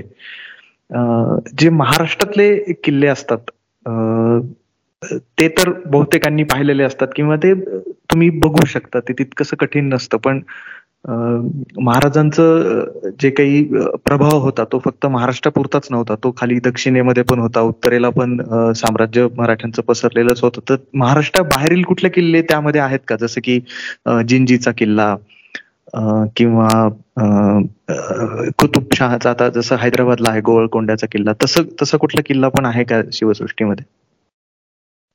नाही नाही नाही. तसा कुठला किल्ला आता तरी ठेवलेला नाहीये. कदाचित शिवसृष्टीच्या पुढल्या त्यांच्या स्टेज असतील त्यात समजा त्यांनी त्याचा समावेश केला तर आत्ता आम्हाला कल्पना नाहीये. आत्ता तरी नाहीये. महाराष्ट्राबाहेर कुठलाही किल्ला नाहीये आता अच्छा. कदाचित पुढच्या जे टप्पे आहेत त्यामध्ये ते असू शकतात मे बी मे बी पुढच्या टप्प्यांमध्ये वेगवेगळ्या म्हणजे आत्ताचा जो पहिला शिवसृष्टीचे एकूण साधारणतः चार टप्पे एक प्राथमिक अंदाज आहे. आणि पुढच्या टप्प्यांमध्ये जे आत्ता घेता आलेलं नाही आपल्याला असे अनेक मुद्दे आहेत.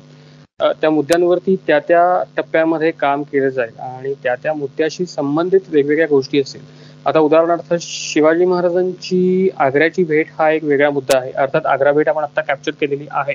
पण आग्रा भेटीच्या पलीकडे शिवाजी महाराजांची जी आपण आता म्हटलं की गोवळकोंडाची भेट होती किंवा इनफॅक्ट मी तो संपूर्ण दक्षिण दिग्विजय म्हणेन की त्या दक्षिण दिग्विजयाच्या दरम्यान शिवाजी महाराजांनी जिथे जिथे भेटी दिल्या. अगदी ते कावेरीच्या खोऱ्यापर्यंत जाऊन आले ते अगदी तंजावरच्या अलीकडच्या खोऱ्यापर्यंत जाऊन आले. शिवाजी महाराजांचं गोवळकोंड्याच्या प्रत्यक्ष त्या बालाईसार आणि त्या एरियात जाऊन घेतलेली कुतुबशाची भेट असेल तिथून पुढे जिंजी असेल वेल्लोर असेल परत येताना झालेली युद्ध असतील याच्यातली आणखीन एक म्हणजे off the record as an शिवसृष्टीशी संबंधित न नसलेली एक घटना म्हणून गंमत म्हणून सांगतो. की शिवाजी महाराजांनी दक्षिणेत दोन किल्ले बांधलेत दोन स्वतंत्र नवीन किल्ले बांधलेत. त्यांची नावंही आता तो कानडी मुलूक होता सगळा. त्यांची नावंही शिवाजी साजरा आणि गोजरा अशी दिलीत खरं सांगायचं तर. ही नावं तिथे देण्यामागचा उद्देश महाराजांचा काय होता आपण सांगू शकत नाही पण कर्नाटकच्या प्रांतात जाऊन एक मराठी छत्रपती नवीन किल्ले बांधतो आणि तिथलं आपलं जे स्वराज्य होतं त्याच्यात वेल्लोर शिवाजीमांच्या काळात नंतर जिंकला गेला जिंजी होता. हे सगळं स्वराज्य शिवाजीमांच्या काळातच निर्माण केलं गेलं होतं त्यामुळे ते शिवसृष्टीत असणंही तितकंच गरजेचं आहे. पुढच्या टप्प्यांमध्ये ज्या वेळेला शिवाजी महाराजांशी निगडीत इतर गोष्टींचा अंतर्भाव केला जाईल त्याच्यात दक्षिण दिग्विजय असेल एवढं एकशे टक्के. त्यामुळे दक्षिण दिग्विजयाशी संबंधित असलेल्या या सगळ्या गोष्टी या त्याच्यात त्याचा अंतर्भाव नक्कीच केला जाईल. अच्छा. अच्छा. त्यावेळेस म्हणजे नवीन नवीन उत्सुकता ही कायम राहणार आहे की आता पुढे काय असेल ते हे लक्षात येत आहे आता. अर्थातच पहिल्या पहिल्या दोन भाग जे होते ना आपल्या पॉडकास्टचे त्यामध्ये मुख्यत्वे करून असं आलं होतं की कितीतरी इतिहासकार संशोधक असे होते की ज्यांनी त्यामध्ये खूप उल्लेखनीय काम केलेलं आहे. महाराजांचा इतिहास आपल्या सर्वांसमोर आणण्यासाठी. म्हणजे, म्हणजे त्यांनी त्यात कागदपत्र शोधली किंवा ती उजेडात आणली आणि नुसती आणलीच नाही तर त्याचा अभ्यास करून त्यातला नेमका अर्थ शोधून काढला आणि जेणेकरून हे सगळं कळालं. आपल्याला की महाराजांचं कर्तृत्व काय होतं त्यांचं महत्त्व काय होतं. तर ह्या इतिहासकारांविषयी काही माहिती काही एखादा विभाग किंवा असं काही आहे का त्यामध्ये? नाही तशी काही वेगळी अजून तरी सेक्शन केला नाहीये.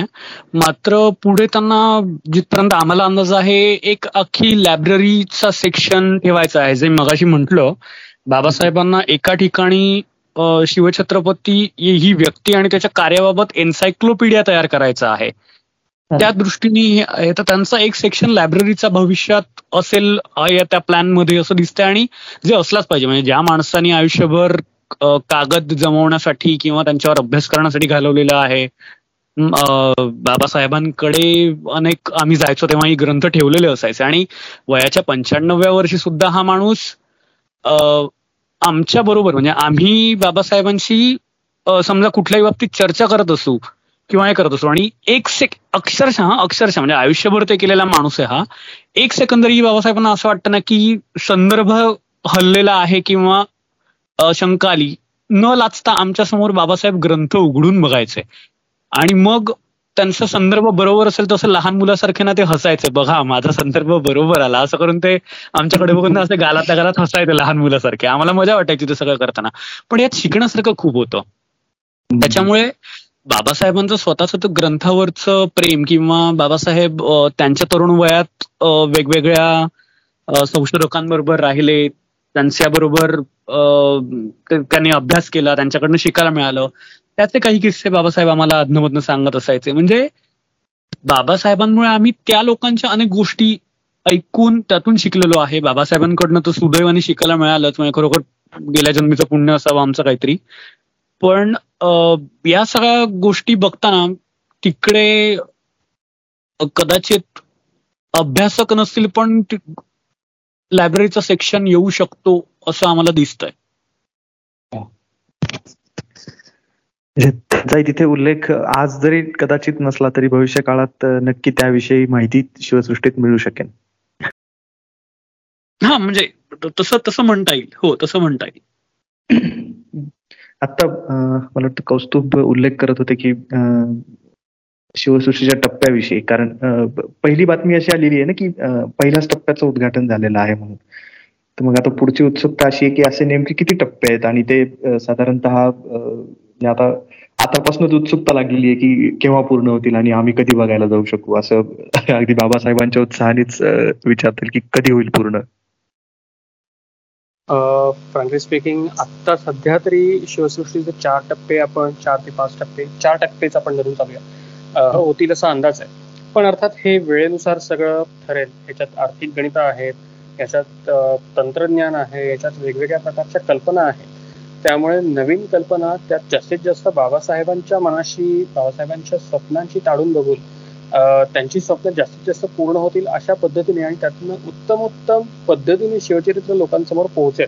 जे आत्ता पहिल्या टप्प्यात आपण केलं आहे ते आत्ताच्या तंत्रज्ञानानुसार केलं आहे. दुसऱ्या टप्प्याचं काम ऑलरेडी सुरू झालेलं आहे त्याचं आयडिएशन आणि इतर गोष्टी सुरू झालेल्या आहेत. त्या एकदा फायनलाइज झाल्या की त्या लोकांसमोर येतीलच. कशा पद्धतीने ते काम सुरू होतंय आणि कशा पद्धतीने दुसऱ्या टप्प्यामध्ये आपण ते सगळं मांडणार आहोत. पुढच्या टप्प्यांमध्ये काय होईल त्या वेळच्या वेळी आपल्याला कळत जाईलच. पण साधारणतः एक ढोबळमानाने आपण त्याचे चार टप्पे आहेत असं सध्या तरी धरून चाललंय तुमच्या एकंदरीत सांगण्यामध्ये एक उल्लेख वारंवार येतोय की हे एक थीम पार्कच ह्याला म्हणता येईल. पण यामध्ये हे थोडस इन्फोटेनमेंट टाईपचं आपल्याला ज्याला म्हणू शकतो की त्यामध्ये नुसतंच फक्त मनोरंजन किंवा इतिहासातल्या काही ज्या थरारक गोष्टी असतात त्यांना व्हिज्युअल स्वरूपात ऑडिओ व्हिज्युअल स्वरूपात दाखवणं इतकाच एक मर्यादित उद्देश त्यामागे निश्चितच नाहीये. त्यामध्ये खूप उत्तम उत्तम आणि अगदी आधुनिक तंत्रज्ञान वापरलेले तर आपण जेव्हा असं म्हणतो तंत्रज्ञान तेव्हा आपल्यासमोर कुठली येतात? जसं की युनिव्हर्सल स्टुडिओ असेल किंवा डिझनीलँड असेल याच्यामध्ये असतो. तर तसं तसं शिवसृष्टीत कुठलं तंत्रज्ञान वापरलेलं आहे आणि कितपत जसं मगाशी म्हटलं की शिवसृष्टीत प्रत्यक्ष महाराज आपल्याशी येऊन बोलतात तर ते एक वेगळं तंत्रज्ञानच आहे. अर्थात त्या त्या बाबतीत मी आता थेट सांगणार नाही कारण ती उत्सुकता आपल्या सगळ्यांचीच जाळवली गेली पाहिजे. तिथे प्रत्यक्ष जाऊन बघितल्यानंतर तो कदाचित अनुभव आपल्याला घेता येईल जे मी आता सांगून कळणार नाही. आणि मी ते सांगणारही नाही अर्थातच कारण तीच त्यातली गंमत आहे. पण ते एक तंत्रज्ञान वेगळ्या लेवलचं आपण वापरलेलं आहे. त्याच्यानंतर रायगडची हवाई सफर ही साधारणतः आपण थ्री डी माध्यमातून घेतलेली आहे. त्या थ्री डी माध्यमातूनही साधारणतः रायगड हेलिकॉप्टर मधनं तुम्ही बघताना आपण ज्या वेळेला आयमॅक्स फोर डी किंवा या लेवलच्या थिएटर्समध्ये जाऊन सिनेमे बघतो त्यावेळेला प्रत्यक्ष त्या खुर्च्यांची हालचाल होते किंवा तुम्हाला ते वाऱ्याचे झोप टाकले जातात. त्या पद्धतीच्या ज्या काही गोष्टी होतात त्या पद्धतीच्या गोष्टी तुम्हाला त्या रायगडच्या हवाई सफरीत बघायला मिळतील. पाऊस पडत असेल तुमच्या अंगावर प्रत्यक्ष पाण्याचे शिंतोडे वगैरे उडतील या लेवलच्या सगळ्या त्या गोष्टी होतात. तर रायगडच्या हवाई सफरीचा तो एक उद्देश आहे. किंवा त्या पद्धतीचं तंत्रज्ञान तिकडे वापरलं गेलेलं आहे. बाकीच्या इतर जसं मला सौरभने सांगितलं की किल्ले असतील तर तुम्ही ते किल्ले प्रत्यक्ष हेलिकॉप्टरमधनं बघताय अशा लेवलला ती स्केल मॉडेल्स बनवलेले आहेत. सगळे फायबरचे किल्ले आहेत आणि ती फायबरची स्केल मॉडेल्स तुम्ही प्रत्यक्ष आकाशात ते किल्ले बघताय अशा पद्धतीने दिसतात. मग त्याच्यात रायगडावरचा राज त्याची रायगड नाही सॉरी राजगडावरची समजा राजसभा असेल राजगडचा बालेकिल्ला असेल राजगडचा त्याची संजीवनी वाची असेल त्या संजीवनीची चिरकटी तटबंदी असेल ती असेल. आपला देवगिरीचा जो किल्ला आहे त्या देवगिरीच्या किल्ल्याचे तट असतील त्याचा जो खंदक आहे तो असेल. सिंहगडवरचं प्रत्यक्ष देवटाक असेल किंवा तानाजी माणसांची लढाई झाली ते असेल. समुद्रातला किल्ला म्हणून सिंह आपण सिंधुदुर्ग तिकडे घेतलेला आहे तर तो सिंधुदुर्गात प्रत्यक्ष तुमच्यासमोर तर थ्री डी मॉडेल आहे पण त्या थ्री डी मॉडेलच्या आजूबाजूला असलेला समुद्र हा त्या थ्री डी थ्री डी मॉडेलवरती तुम्हाला त्यातल्या लाटा उडताना वगैरे प्रत्यक्ष या लेवलवरती सगळं दिसेल. तो समुद्र प्रत्यक्ष तिथे आहे. अशा लेवलचं सगळं ते प्रोजेक्शन तिकडे केले गेलेलं आहे. पन्हाळगड ते विशाळगड हा जो आपण प्रसंग तिथे उभारलेला आहे ते नुसतेच दोन किल्ले किल्ल्यांवरती काय हालचाली त्यावेळेला झाल्या. म्हणजे बारा जुलै सोळाशे साठ ला शिवाजी महाराज तिथून निघाले आणि तेरा जुलै सोळाशे साठच्या दिवशी ते विशाळगडावरती पोहोचले. तर या मधल्या काळात त्या रात्री सबंध रात्री बारा जुलैची रात्र आणि तेरा जुलैच्या जी संध्याकाळ दुपारच्या दोन वाजता साधारण बारा ते दोन किंवा त्या काळात ज्या वेळेला त्या पावनखिंडीत युद्ध झालं ते युद्ध इथेही खुद्द शिवाजी महाराज बारा जुलैच्या रात्री पन्हाळ्यावरनं निघाले ते कसे निघाले कोणत्या मार्गाने निघाले ते तुम्हाला त्या मॅपवरती दिसतं. त्यांचे अक्षरशः त्या घोड्यांच्या सावल्या तुम्हाला त्या किल्ल्याच्या त्या झाडींमधनं पळताना दिसतात. घोड्यांच्या इथपर्यंत ते सगळं तुम्ही बघू शकता. या लेवलचं सगळं तंत्रज्ञान आपण तिकडे वापरलेलं आहे आणि बॅकड्रॉपला जो असलेली प्रचंड स्क्रीन्स आहेत त्या स्क्रीन्सवरती कधी पाऊस पडतो कधी विजांचा लखलगाट होतो कधी तिथे प्रत्यक्ष माहितीपट दाखवला जातो की जे तुम्हाला त्या मॉडेल्सवरती दाखवणं शक्य नाहीये. तर त्या गोष्टी आपण त्या स्क्रीनवरती दाखवतो. तिथे ऑडिओ व्हिज्युअल्स वेगवेगळी पद्धतीने वेगवेगळ्या पद्धतीने दाखवले जातात. तर असं वेगवेगळं तंत्रज्ञान आपण तिथे वापरलेलं आहे. शस्त्रांच्या बाबतीत आपण थेट काही करू शकलो नसतो तरी शस्त्र मांडल्यानंतर त्या शस्त्रांचा प्रकार आणि ती शस्त्र कशी चालवली जायची याचं एक उत्तम प्रेझेंटेशन आपले शस्त्रातले माहितीगार असलेले निलेश सकट ज्यांनी तो सगळ्या शस्त्रांचा संग्रह तिकडे उभारलेला आहे किंवा शस्त्रांचं एकंदरीत दालन उभारण्यात ज्यांनी गाईड केलंय तर त्या निलेश सकटांनी त्या सगळ्या हालचाली या प्रत्यक्ष करून दाखवलेल्या आहेत आणि त्या स्क्रीनवरती आपल्याला बघता येतात. उदाहरणार्थ तलवार फिरवण्याचे हात असतात. ते प्रत्येक हात उगाच कोणी कशीही तलवार फिरवत नसे. एकदा तलवार ती पुढे आल्यानंतर ती मागे कशी येईल त्याच्या पुढचा वार कसा होईल आणि ती तलवार मागे आल्यानंतर पुढच्या ढालीचा वापर कसा होईल विटा कसा वापरला जातो तो कसा फेकला जातो तो कसा मागे खेचला जातो किंवा गुर्ज असेल इतर जी काही शस्त्र आहेत कट्यार असेल बेचवा असेल या पद्धतीची शस्त्र कशी वापरली जातात त्याची प्रात्यक्षिका आपण तिथे स्क्रीनवरती लोकांना दाखवलेली आहे त्याच्या पलीकडे प्रिझम्सची एक नवीन टेक्नॉलॉजी आपण वापरलेली आहे जिथे प्रत्यक्ष ती शस्त्र चारी बाजूंनी आपल्याला बघता येऊ शकतात कारण कदाचित तलवार तलवारीसारखी जी मोठी शस्त्र आहेत ती आपण त्या काचेच्या पेटीतच बघावी लागतात आपल्याला. पण त्या कॅबिनेटमध्येच आपल्याला बघावी लागतात. पण छोटी शस्त्र वागणकासारखी जी आपल्याला रोटेटिंग पद्धतीने चारी बाजूनी आपल्याला ती बघता येऊ शकतील अशा पद्धतीचं प्रिझमची एक नवीन टेक्नॉलॉजी तिकडे आपण वापरलेली आहे. बाकी चित्र आणि इतर पद्धती असतात त्या वेगवेगळ्या पद्धतीनुसारच ज्या आपल्या टेक्निकली टिपिकली आपल्याकडे साधत आलेल्या आहेत त्याच पद्धतीने दाखवल्या हेनरी ऑक्झेंडनची जी डायरी आपल्याकडे उपलब्ध आहे त्या डायरीचं प्रत्यक्ष त्या डायरीचं एक मोठं मॉडेल म्हणून आपण तिकडे केलेलं आहे. आणि डायरीची ती पानं उलटल्यानंतर प्रत्यक्ष हेनरीची डायरी आपल्या हातात आहे आणि त्याची पानं आपण उलटतोय अशा पद्धतीचा एक आभास निर्माण होईल. अशी एक साधारणतः चार बाय सहा फुटाची किंवा आठ बाय दहा फुटाची मोठी डायरी आपण तिकडे केलेली आहे. आणि त्या डायरीवरती हेनरीच्या तत्कालीन डायरीमधला त्याने लिहिलेला मजकूर त्या डायरीवरती आपल्याला दिसतो आणि आपल्यासमोर भिंतीवर भिंतीवर असलेल्या त्या डायरीतली पानं उलटली जातात. अशा पद्धतीचं तंत्रज्ञान आपण तिकडे केलेलं आहे. त्यामुळे तंत्रज्ञानाच्या दृष्टीने शिवसृष्टीचा पहिला टप्पा आता इतका समृद्ध आहे की त्याच्या पलीकडे जाऊन कोणी विचारही केला नसेल. अशा पद्धतीच्या गोष्टी आपण शिवाजी महाराजांशी संबंधित दाखवू शकतो. आणि शिवाजी महाराजांशी संबंधित असलेला इतिहास आपण त्यातनं रिप्रेझेंट करू शकतो. रिप्रेझेंट म्हणण्यापेक्षा तो प्रेझेंट करू शकतो लोकांच्या समोर. मी तर असं म्हणेन की तुम्ही जे काही वर्णन केलंय ना ते ऐकून तो शिवकाळ अनुभव आपण अनुभवतो हे पण अपूर्व विधान असेल. ते असेल की तुम्ही तो जगता प्रत्यक्ष. असंच मला तरी समजतंय जे काही तुम्ही सांगताय त्यावरून. येस आणि त्याच्यात आणखीन एक गंमत म्हणजे हे सगळं जे ज्या वेळेला मी सांगतोय किंवा सौरभ सांगतोय ही सगळी आतली बाजू आपल्याला शिवसृष्टीची दिसतीये. पण ज्या वेळेला आपण त्या रस्त्यावरनं म्हणजे आपण ज्या वेळेला जुन्या कात्रज रस्त्याकडे जातो कात्रजच्या घाटाकडे त्यावेळेला आंबेगावच्या त्या वळणावरनं आपण आत शिरतो पहिल्या प्रथम आपल्याला एक भला प्रचंड मोठा वाडा समोर दिसायला लागतो तटबंदीच्या आतमध्ये. तटबंदीच्या आतमध्ये गेल्यानंतर सगळ्यात पहिल्यांदा तुम्हाला समोर काही दिसत असेल तर तो विश्रामबाग वाड्याची जणू काही प्रतिकृती आहे. असा दिसणारा तो वाडा दिसतो. तो प्रत्यक्ष वाडा आहे. त्या अख्ख्या वाड्यामध्ये कुठेही सिमेंट किंवा कुठेही फायबर किंवा तत्सम प्लास्टिक सदृश वस्तूंचा कुठचाही वापर केला गेलेला नाहीये. तो प्रॉपर दगडातच निर्माण केला गेलेला वाडा आहे. त्या वाड्यात जुनं जे काही लाकूड काम केलेलं आहे ते सागवानी लाकूड काम आहे. जुने वाडे ज्या लेव्हलचे होते तसाच तो पूर्णतः जुन्या पद्धतीचा नवा शिवकालीन वाडा उभारला गेलेला आहे. आणि त्या वाड्याच्या आतमध्ये तुम्ही त्या वाड्यातला चौक ओलांडता त्या वाड्याच्या मधली कारंजी असतात ती कारंजी बघत आतमध्ये जाता. आणि मग वाड्याच्या चौकातून तुम्ही डावीकडे जा तुम्ही वाड्याच्या चौकातून उजवीकडे जा माडीवरती जा. अशा वेगवेगळ्या ठिकाणी तुम्हाला त्या वेगवेगळी ती दालनं आपल्याला उभारलेली दिसतात आणि त्या प्रत्येक दालनाचा त्याच्याशी निगडीत एक वेगळा सेक्शन आपल्याला तिकडे दिसून येतो. की शिवाजी महाराजांशी संबंधित किल्ल्यांचं जर सेक्शन हवा असेल तर तुम्हाला या इथे जावं लागेल. या महालात जावं लागेल या महालात जावं लागेल इथे तुम्हाला ते सगळं दिसेल. अशा पद्धतीचं ते सगळं असल्यामुळे तुम्ही ज्या वेळेला पहिलं पाऊल त्या संपूर्ण शिवसृष्टीच्या वाड्यात टाकता तिथेच तुम्हाला शिवकालात गेल्याचा फील येतो.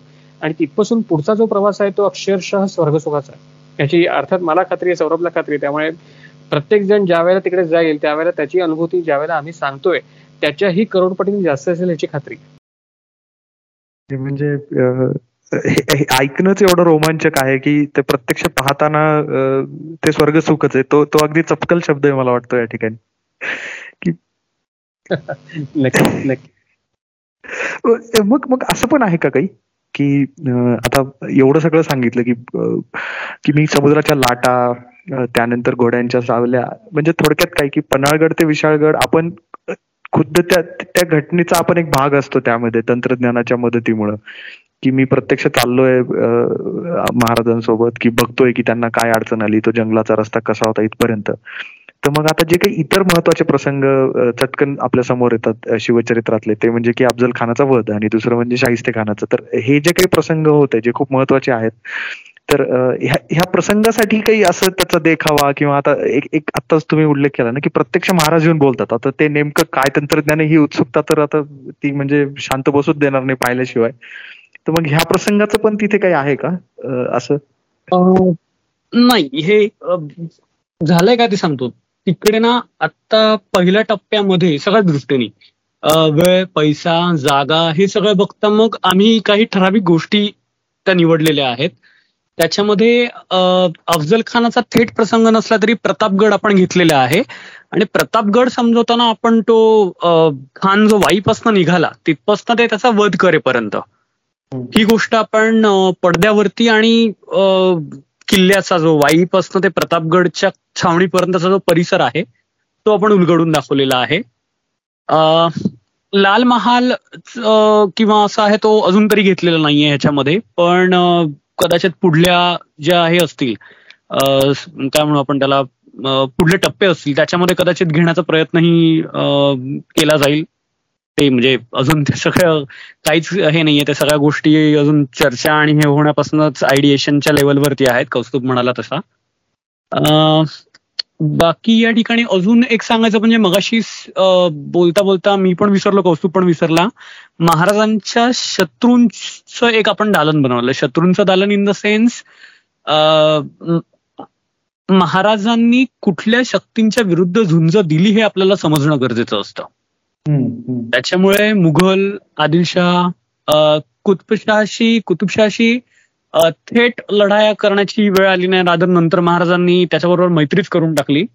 पण कुतुबशहा या सगळ्यांच्या याच्यातले जे राजे महाराजे किंवा त्यांचे जे अफजल खान सारखे सरदार होते त्यांची आपण अवेलेबल असलेली जुन्यात जुनी चित्र लंडन किंवा या ठिकाणून ऑथेंटिक चित्र ज्याला म्हणता येतील. नॉट नेसेसरी ती जुनीच असतील किंवा अगदी शंभर टक्के असलच असतील पण ऑथेंटिक त्यांच्या काळाच्या जास्तीत जास्त जवळ जाणारी जी चित्र आहेत त्यांचे रिप्लिकाज आपण करून घेतले आहेत हाय रिझोल्युशन आणि त्यांचं एक वेगळी गॅलरी बनवलेली आहे की शिवाजी महाराजांनी किती मोठ्या मोठ्या लोकांची झुंज घेतलेली आहे किंवा त्यांना आपल्या बाजूला कसं वळवलेलं आहे? तर ती गॅलरी बघताना तुम्हाला at a time Mughal Adilshah आणि कुतुबशाह यांचं पूर्ण एक सेक्शन बघायला मिळतो. सो तोही फार इंटरेस्टिंग आहे. इंग्रज इंग्रज पण असतीलच त्यात. अ, इंग्रजांचा असा वेगळा ठेवला नव्हता. अ, इंग्रजांचा म्हणजे वापर किंवा हे आहे तो हेनरी ऑक्झिंडनच्या रूपात आपण ह्याला केलेला आहे. राज्याभिषेकाच्या याच्यात. म्हणजे खूप सखोल विचार करूनच सगळी मांडणी तिथे आहे. केलेली आहे. आणि मी म्हंटल काय एकाच टप्प्यामध्ये सगळ्याचं सगळं दाखवणं शक्यही नाही. नाहीये. शिवाय लोकांना ना सगळ्याच गोष्टीचा एकाच पद्धतीचा ओव्हरडोस करणं ही बरोबर नाही. कारण. अनेकदा काय असतं प्रत्येक तंत्रज्ञानाची ना स्वतःच्या खासियत असते. ती सारखी सारखी रिपिटेटिव्ह मोडमध्ये गेली की लोकांना कंटाळा येतो. पुढच्या. टप्प्यांमध्ये कदाचित महाराजांच्या आयुष्यातल्या वेगळ्या घटना वेगळ्या तंत्रज्ञानासंगत हे करून आपल्याला मांडता आल्या किंवा हे आल्या तर कदाचित त्या म्हणून बाजूला ठेवल्या असतील. नक्कीच. आणि हे हे खरं आहे की तुम्ही एखादी गोष्ट किती वेळ बघू शकता? आणि भव्य दिव्य असतं तर तेवढा वेळ पण असायला हवा आणि एक्झॅक्टली म्हणजे शिवसृष्टी बघायला जर जातील ना त्यांना आम्ही सांगू की कमीत कमी दोन ते अडीच तास काढून जा. कमीत कमी. ते पहिल्या टप्प्याचेच आहेत. आता जेव्हा नवीन हो, हो, येतील तेव्हा तो वेळ वाढत जाईल. येस येस येस येस मग मग एक स्वाभाविक प्रश्न असा समोर येतो की हे जे काही एवढं तंत्रज्ञान त्यामागचा अभ्यास आणि नुसतं ह्या दोन गोष्टीच नाही तर ते नेमकं मांडायचं कसं? यामागे सुद्धा घेण्यात आलेली मेहनत. हे सगळं होतं आणि हे सगळं छान उभं राहिलं. तर हे सगळं तितकं सहजतेनं जितकं आज दिसतंय तितक्या सहजतेने तर निश्चितच चालेल नाही हे तर लक्षात येतंय. तर अशा कुठल्या अडचणी होत्या ज्या मुख्यत्वे करून किंवा जी आव्हानं आपण म्हणतो की समोर होती ही उभारताना हे सगळं इतकं सगळं लार्ज स्केलवर तर काय होतं आव्हान नेमकं की आणि ते कसं त्याला तोंड देण्यात आलं?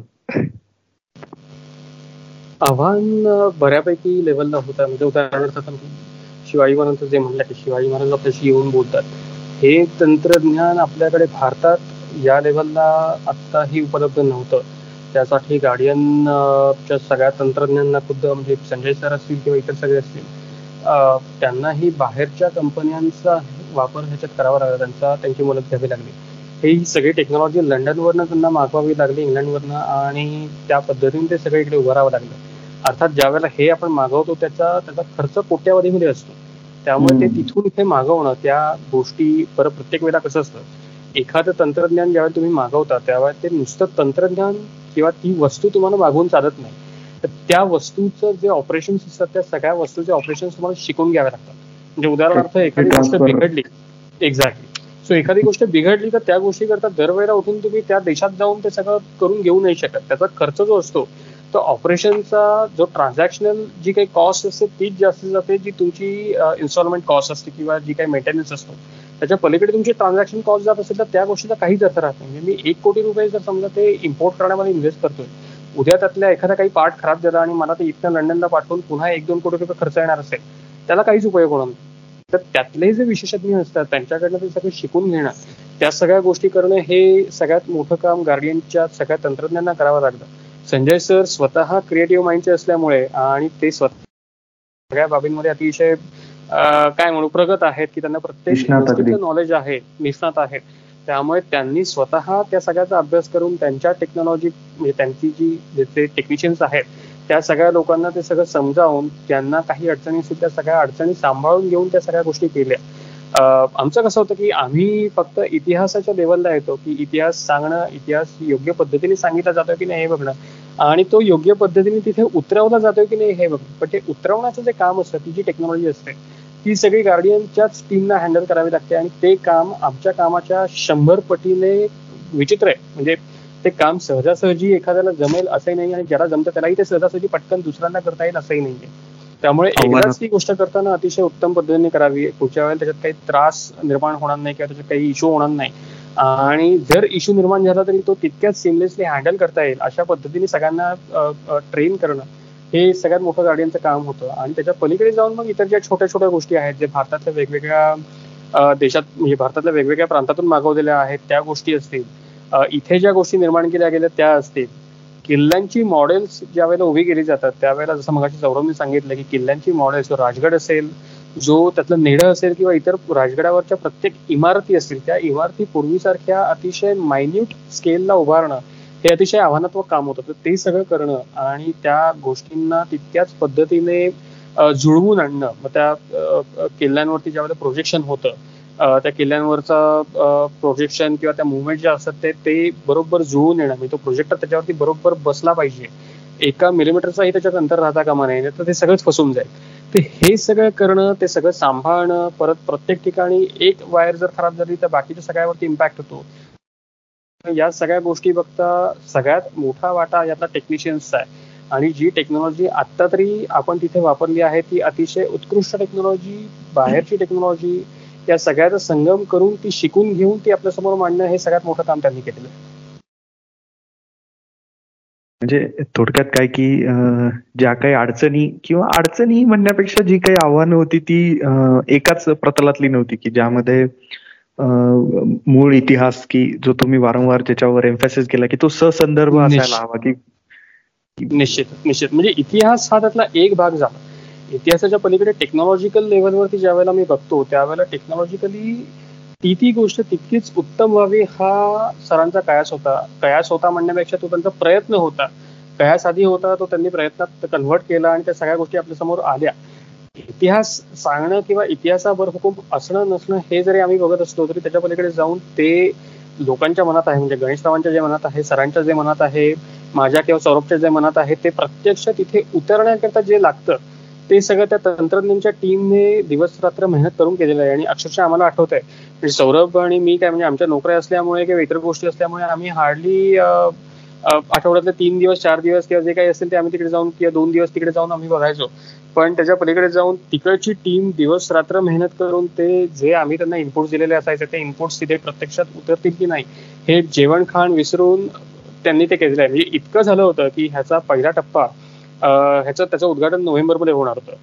आणि दिवाळी तोंडावर असून तंत्रज्ञानपैकी बऱ्याच लोकांनी दिवाळीत सुट्टी न घेता स्वइच्छेने परत हे त्यातही कोणी त्यांना जबरदस्ती केलेली नव्हती. पण सुट्टी न घेता स्वतः संजय सरांचं उदाहरण त्यातलं आहे की सरांनी स्वतः कधीही सुट्टी न घेता ती ती कामं त्या त्या वेळेला होतीलच आणि ती उत्कृष्ट पद्धतीने लोकांपर्यंत पोहोचतील. त्या तंत्रज्ञानात किंवा त्या एकंदरीतच पोहोचवण्याच्या कामात कुठली कुठची हायगाय होणार नाही ते स्वतः जातीने बघितलेलं होतं.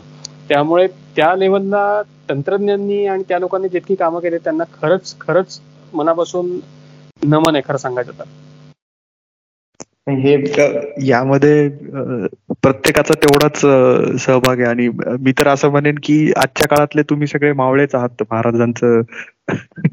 की जे त्यांच्या त्यांनी दाखवलेल्या वाटेवर जाऊन अगदी की त्या ज्या काही त्याला असं म्हणता येईल आपल्याला की ती जी ओढ आहे महाराज सर्वांपर्यंत पोहोचवण्याची जी बाबासाहेबांपासून अगदी प्रत्येकाच्या तिथल्या छोट्यातल्या छोट्या घटकापर्यंत तितकीच आहे. त्यामध्ये कुठेही कमतरता नाही. हे आजच्या आधुनिक भारतातलं खूप मोठं हेच म्हणावं लागेल की म्हणजे आजच्या काळातलं हे एक ज्याचा आवर्जून उल्लेख होईल इतिहासामध्ये आणि वर्तमानात तर व्हायलाच हवा तो. पण इतिहासातही होईल की हे एक खूप मोठं तीर्थक्षेत्रच झालेलं आहे इतिहासाचं असं मला तरी वाटतं हे ऐकल्यानंतर. या सगळ्यामध्ये एक आणि एकमेव नाव पहिल्यांदा ते शिवशाहीर बाबासाहेब पुरंदर. बाबासाहेबांच्या डोक्यातल्या कल्पना इतक्या अचाट अफाट आणि भन्नाड असायच्या की त्या एकतर लोकांना त्यांचा समजावण्यातला उत्साह तो इतका भन्नाड असायचा बरं आत्ताच्या काळात कसं आहे की स्वतः दापकेसर असतील गणेशराव असतील मी काय सौरभ काय आम्ही मुळात बाबासाहेबां च्या आसपास वावरलो किंवा त्यांच्याशी गप्पा गोष्टी झाल्यामुळे बाबासाहेबांचं आम्हाला एकंदरीत मानसिकता माहीत होती. त्यांना काय हवंय काय नाही हे माहीत होतं. आणि गोष्टी कशा करायच्या काय करायच्या हेच मुळात बाबासाहेबांनी शिकवलं असल्यामुळे त्यातलं जे काही आहे ते अर्थात त्यांचं आहे त्यांच्यामुळे ते लोकांना कळलं त्यांच्यामुळे ते उभारणं शक्य झालं त्यांनी ते त्याचा पाया आधीच खणून ठेवला असल्यामुळे ते पुढच्या लोकांना सुकर झालं ते सगळं करणं. टेक्नॉलॉजिकली म्हणायचं तर ते ते त्या त्या काळातल्या लोकांचं असतं. ते ते तंत्रज्ञान नवीन पिढीने आत्मसात करून ते लोकांपर्यंत पोहोचवणं गरजेचं असतं हे बाबासाहेबांनाही माहीत होतं. त्यामुळे तंत्रज्ञानाच्या बाबतीत बाबासाहेब स्वतः सांगायचे की ते उत्तम उत्तम त्या त्या क्षेत्रातल्या लोकांनी करावं. पण ते करण्याची जी जिद्द असते ती मानसिकता लोकांमध्ये रुजवावी लागते की तुम्हाला हे काम करायचं हे अशा पद्धतीने करायचंय हे काम याच वेळेला झालं पाहिजे. म्हणजे वेळेच्या बाबतीत बाबासाहेबांचा जो दंडक होता माझ्या स्वतःच्या पुस्तकाच्या तर म्हणजे दोन हजार सोळा सोळा साली ज्या वेळेला बाबासाहेबांच्याच घराण्यावरती माझं पुस्तक पब्लिश झालं त्यावेळेला इव्हन सौरभ होता तिथे सौरभलाही आठवत असेल. बाबासाहेबांनी संध्याकाळी सहाची वेळ दिली होती पावणे सहा वाजता बाबासाहेब पुण्यावरनं पार्ल्यामध्ये उपस्थित होते. आल्यावरती त्यांनी हसून फक्त आमच्याकडे एवढंच म्हटलं होतं की वेळेत पोचलो आता सगळं व्यवस्थित झालं बाकी काय एक मिनिटही त्यांना उशीर झालेला चालायचं नाही हे सगळ्यांना माहिती त्यामुळे शिवसृष्टीच्या कामात उशीर झाला दुर्दैवाने. त्याला कारण अनेक होती आणि त्याला कोणाचाच इलाज होता असं नाहीये. करोनासाठी इतरही गोष्टी होत्या. पण जे झालंय ते अतिशय उत्तम तोडीचं झालंय हे बाबासाहेबांना स्वतःलाही खूप समाधान वाटलं असतं. त्यामुळे या सगळ्याचं जे मूळ आहे किंवा सगळ्याची जी प्रेरणा आहे ते एकमेव आणि एकमेव शेवटपर्यंत बाबासाहेब पुरंदरे. हे हे अगदी खरं बरं का. म्हणजे मला आता असं हे तुम्ही एवढे सगळं सांगितलंय ना त्यानुसार मी असं म्हणू शकतो की जसं तुमची माझी पिढी होती ज्यांनी लहानपणी महानाट्य पाहिलं जाणता राजा की तेही आपल्याला बाबासाहेबांनीच दाखवलं की आणि ते त्या काळानुसार ते तेव्हा खूप भव्य दिव्य होतं ना की नाटक म्हणजे काय की एखादं स्किट असायचं किंवा फार फार तर एखाद्या आपल्या शहरातलं जे काही रंगमंदिर असतं ऑडिटोरियम असतं त्यामध्ये पाहिली जाणारी नाटकं ही ही त्या त्या काळातली असलेली संकल्पना. पण त्याच्याही पुढे जाऊन त्याच काळात बाबासाहेबांनी सांगितलं की नाही आपल्याला ते मैदानावरच झालं होईल असंच महानाट्य मी करेन. आणि आता आपल्या नंतरची जी पिढी आहे जे आज म्हणजे आपल्यावर महानाट्याचे संस्कार झाले आणि तिथून महाराज महाराजांची प्रतिमा अगदी घट्ट कोरल्या गेली. आता ही जी पिढी आहे त्यांना त्याच्याही पुढे जाऊन जेव्हा हे शिवसृष्टी पाहतील तेव्हा ते तर कायमचेच म्हणजे तो ठसा तर बिलकुलच मिटला जाणार नाही काही केलं तरी. नक्की नक्की. अर्थातच आणि मी जर चुकत नसेल तर फेब्रुवारी मध्ये उद्घाटन झालं शिवसृष्टीचं बरोबर? हो एकोणीस फेब्रुवारी जी शिवाजी महाराजांची जुलियन कालावधीनुसार आपण जी सरकारी शिवजयंती साजरी करतो शिवजयंती म्हणण्यापेक्षा शिवजन्मदिन म्हणूया आपण कारण ती इंग्लिश तारीख आहे. तर त्या दिवशी भारताचे गृहमंत्री माननीय अमित शहाच्या हस्ते त्याचं उद्घाटन झालं. शिवसृष्टीच्या पहिल्या टप्प्याचं लोकार्पण झालं बेसिकली आपण म्हणू शकतो. फेब्रुवारीत हे सगळं झालं तर मग आता तेव्हापासून आतापर्यंत कसा प्रतिसाद मिळतोय त्याला काही त्याविषयी काही सांगाल का आम्हाला? प्रतिसाद अर्थातच उत्तम आहे. म्हणजे महिन्यातनं साधारणतः आपल्याकडे जो आकडा येतोय किंवा तिथे असलेलं तिथनं जे आपल्याला काही फीडबॅक्स येतात ते अतिशय उत्तम आहेत. इव्हन लहान मुलांच्या शाळांच्या ट्रिप्स स्वइच्छेने शाळा काढतायत. अनेक कॉलेजमधले तरुण तरुणी ज्यांना वास्तविक किल्ल्यांवरती वगैरे फिरण्याची हल्ली ट्रेकिंगचा नाद सगळ्यांना असतो. पण असेही तरुण इथे जात आहेत आणि आम्हाला प्रत्यक्ष सांगायचं तर शिवसृष्टीचा पहिला टप्पा उभारल्यानंतर आमचंच तिथे जाणं इतकं कमी झालंय. पण बाकीच्यांकडनं आम्हाला जे फीडबॅक्स येतात ते इतके सुखावणार आहेत की अशा गोष्टी आम्ही कधी तिथे पाहिल्या नव्हत्या किंवा अशा गोष्टी आधी अनुभवलेल्या नव्हत्या. महाराष्ट्रात वास्तविक शिवसृष्टी ही संकल्पना अनेक ठिकाणी आतापर्यंत राबवली गेलेली होती. डेरवनची शिवसृष्टी असेल आपली लाल महालातली असेल शिव शिवसृष्टी अकलूजची एक वेगळी शिवसृष्टी आहे. किंवा इतरही अनेक शिवसृष्टी आपल्याकडे उपलब्ध आहेत. पण या शिवसृष्टींमध्ये ज्या पद्धतीने शिवाजीबांचा इतिहास दाखवला जातो जे टिपिकल चित्र असतील तलवारी असतील किंवा म्युरल्स आपल्याकडे जी उभारली जातात आणि नाणी किंवा पत्र याच्या पलीकडे जाऊन आपण शिवसृष्टीची संकल्पना लोकांसमोर कशी मांडावी याचा कधी विचारच केला नव्हता. तर तो विचार इथे लोकांना दिसत असल्यामुळे आता ही नवीन पिढीला जे किल्ले आपण बघतो राजगड असेल सिंहगड असेल त्या किल्ल्यांची मॉडेल्स बघून त्यावरच्या हालचाली बघून पूर्वीच्या काही ते किल्ले कसे असतील ते बघून तो जो एक हुरूप येतो ती ती जी एक आनंदाची भावना येते की आपण इथे जाऊन आलो आणि हा पूर्वी किल्ला असा होता इथे असा घडलाय.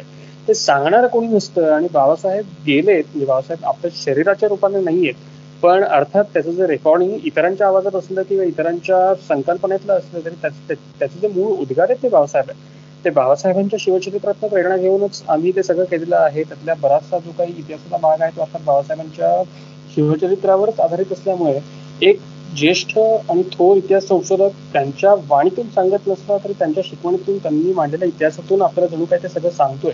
आणि आपल्यासमोर तो शिवकाळ उभा करतो ती शिवसृष्टी उभा करतोय. तर शिवसृष्टी म्हणजे काय? तर प्रत्यक्षात ती वास्तू आणि त्या वास्तू त्या माणसाशी संबंधित असलेल्या गोष्टी. इतकंच त्याचा अर्थ अभिप्रेत नाही तर शिवसृष्टी म्हणजे शिवाजी महाराजांच्या काळात तत्कालीन सृष्टी कशी होती? शिवाजी महाराजांच्या काळात ते किल्ले कसे होते? शिवाजी महाराजांच्या काळात त्या इतर गोष्टी कशा होत्या? ती शस्त्र कशी चालवली जायची? किंवा ते प्रसंग कसे घडले? ते सगळं उभारून दाखवणं किंवा ते सगळे प्रसंग तुमच्यासमोर जिवंत करणं त्याला तुम्ही शिवसृष्टी म्हणा आणि तशी शिवसृष्टी जी बाबासाहेबांना अपेक्षित होती. तशा पद्धतीची आपण इथे उभारली असल्यामुळे लोकांनाही तिथे जाऊन मग एक जण जातो त्याला ते आवडतं. मग तो एकाच दोना दोघांना सांगतो. दोनाचे चार चाराचे आठ असं होतं ते आतापर्यंत अनेक लोकांपर्यंत पसरलंय आणि ज्या ज्या लोकांनी तिथे जाऊन ते बघितलंय त्यांच्याकडनं आलेला फीडबॅक हाच आहे की दरवेळेला आम्ही इतर ठिकाणी जाऊन ते बघतो. पण इथे काहीतरी वेगळं आहे. इथे काहीतरी आम्हाला नवीन शिकायला मिळालं नवीन बघायला मिळालं आणि शिवाजी संबंधित असलेला इतिहास हे शिवसृष्टी प्रत्यक्ष आम्हाला अनुभवता आली तिथे जाऊन. तो अनुभव आम्हाला घेता आला जणू काही आम्ही तिथे प्रत्यक्ष होतो. किंवा प्रत्यक्ष आहोत अजूनही वावरतोय. अशा पद्धतीचं ते तिकडे उभारलं असल्यामुळे लोकांनाही त्याची एक जाणीव आहे लोकांनाही ते आवडतंय. म्हणजे थोडक्यात काय तर महाराज हे तर महाराष्ट्राचे मानबिंदू आहेत पण ते नेमके का आहेत? हे खऱ्या अर्थानं उलगडून सांगणारा आपला आजचा आजच्या काळातला ती जागा म्हणजे शिवसृष्टी. की तिथे गेल्यावरच कळतं की जो इतिहास पुस्तकातनं चित्रपटांमधनं किंवा व्याख्यानांमधनं कुठेतरी आपण वाचलेला असतो ऐकलेला असतो तर त्याही पेक्षा तो कितीतरी भव्य दिव्य आहे आणि तो कितपत भव्य दिव्य आहे तर ते दाखवणारी ही शिवसृष्टी आहे. असंच मला वाटतंय आता. अगदी अगदी. आणि खरं सांगायचं तर तुमच्या दोघांचा अगदी हेवा पण वाटतोय की तुम्हाला हे सगळं करायची एक संधी मिळाली. त्या इतिहासाचा आजच्या वर्तमानामध्ये तुम्हाला भाग होता आलं.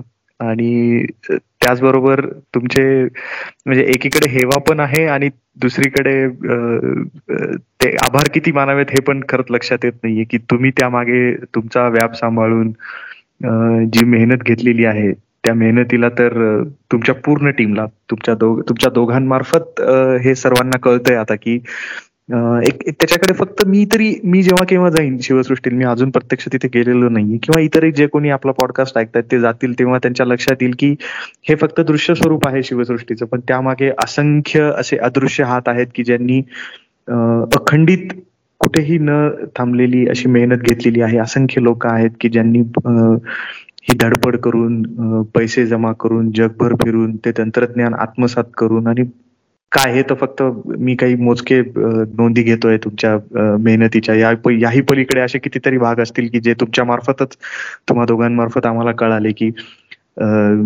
जितका जितके आम्ही कोणीही महाराजांपुढे नतमस्तक होऊ तितकेच सर्वजण तुम्हाला आभार तुमचे मानतील आणि तुमचे कायमचे आभारी राहतील की तुमच्यामुळे हा इतिहास आमच्यापर्यंत इतक्या छान पद्धतीने इतक्या भव्य दिव्य स्वरूपात कळतोय आम्हाला पोचतोय आमच्यापर्यंत. त्यामुळे तुम्ही दोघही गप्पांगणला आलात आणि मस्त गप्पा मारल्यात. खरं तर हे संपूर्ण असेच असाच विषय आहे हा. आणि तुम्ही सांगताय सुद्धा अगदी छान पद्धतीने की त्यामागे काय आहे ते ती कळकळ समजून येते पण अर्थात आपल्याला ही वेळेच्या आणि इतर सगळ्याच मर्यादा आहेत. त्यामुळे पण एक एक गोष्ट नक्की आहे की हे फक्त आपण पहिल्या टप्प्याविषयी बोलतोय. भविष्यात आणखीनही टप्पे तुम्ही सांगितल्याप्रमाणे येत राहतील आणि प्रत्येक वेळी एक नवीन उत्सुकता असेल की कुठलं तंत्रज्ञान आहे शिवचरित्रातला कुठला भाग कुठल्या पद्धतीने समोर येतोय त्याचं विश्लेषण काय असेल इतिहास काय असेल? आणि असंख्य अशा गोष्टी आहेत की ज्या सध्या तरी गुलदस्त्यातच आहेत आणि त्या तशाच राहाव्यात पडद्यामागे. आणि तो पडदा हळूहळू जेव्हा समोर येईल तेव्हा आम्हाला परत एकदा संधी मिळेल की तुम्हाला गप्पा मारायला बोलवण्याची. हे नक्की होईल. नक्की नक्की. खूप खूप खूप. आम्ही वाट बघतोय त्या संधीची. लवकरात लवकर पुढचे टप्पे व्हावेत आणि अशाच गप्पा आपल्याला मारता हव्यात जेणेकरून लोकांपर्यंत ते आपल्याला पोहोचवता येईल आणि त्यात नेमकं काय आहे त्यातले आमचे अनुभव आम्हाला शेअर करता येतील. हो. आणि तुमच्यामुळे आम्ही जेव्हा सूर्यसृष्टी बघू तेव्हा एक कुठेतरी अशी भावना नक्कीच निर्माण होईल की ती जी प्रचंड मोठी परंपरा आहे की फक्त महाराज जी सुरू होते महाराजांपासून आणि आज ते एक वर्तुळ परत एकदा मोठं होऊन महाराजांपाशीच येऊन थांबतंय त्यांच्यापाशी. त्या वर्तुळाचा आणि त्या पूर्ण याचा आपण पण एक भाग आहोत. आणि ही जी काही जाणीव प्रत्येक मराठी माणसाला होईल ती केवळ ह्या शिवसृष्टीमुळे होईल हे यात मला तरी काही शंका नाही. निश्चित निश्चित. कारण तिकडे जे कौस्तुभ म्हणाला महाराज स्वतः आपल्याशी संवाद साधतात. का संवाद साधतात? तर तो सुद्धा मी मुद्दा मूलदस्तात ठेवलेला आहे. तो तिकडे जाऊन बघणार काय की महाराज येऊन आजच्या पिढीशी काय बोलतात? हे हा खर तर पूर्ण पहिल्या टप्प्याचा युएसपी वाटतोय मला की किती उत्सुकता आहे मी मला तर वाटतं मी जेव्हा पहिल्यांदा जाईन तेव्हा आधी तिकडे धाव घेईन की बघूयात की की बघायचं प्रत्यक्ष हे नेमकं काय आहे आणि कसं केलंय ते. त्यामुळे नाही मला खरंच खूप मजा आली तुमच्याशी गप्पा मारताना आणि तुमच्या मेहनतीला सगळ्यांच्या पूर्ण टीमच्या गार्डियन टीम असेल किंवा तुम्ही असाल की आणि इतर अनेक तंत्रज्ञ त्यांच्या सगळ्यांना आम्ही सलाम करतो आणि तुम्हाला खूप खूप शुभेच्छा देतो पुढच्या तुमच्या वाटचालीसाठी. आणि आभार सुद्धा. तितकेच मानतो. मनपूर्वक धन्यवाद चला आपण इथे थांबूयात.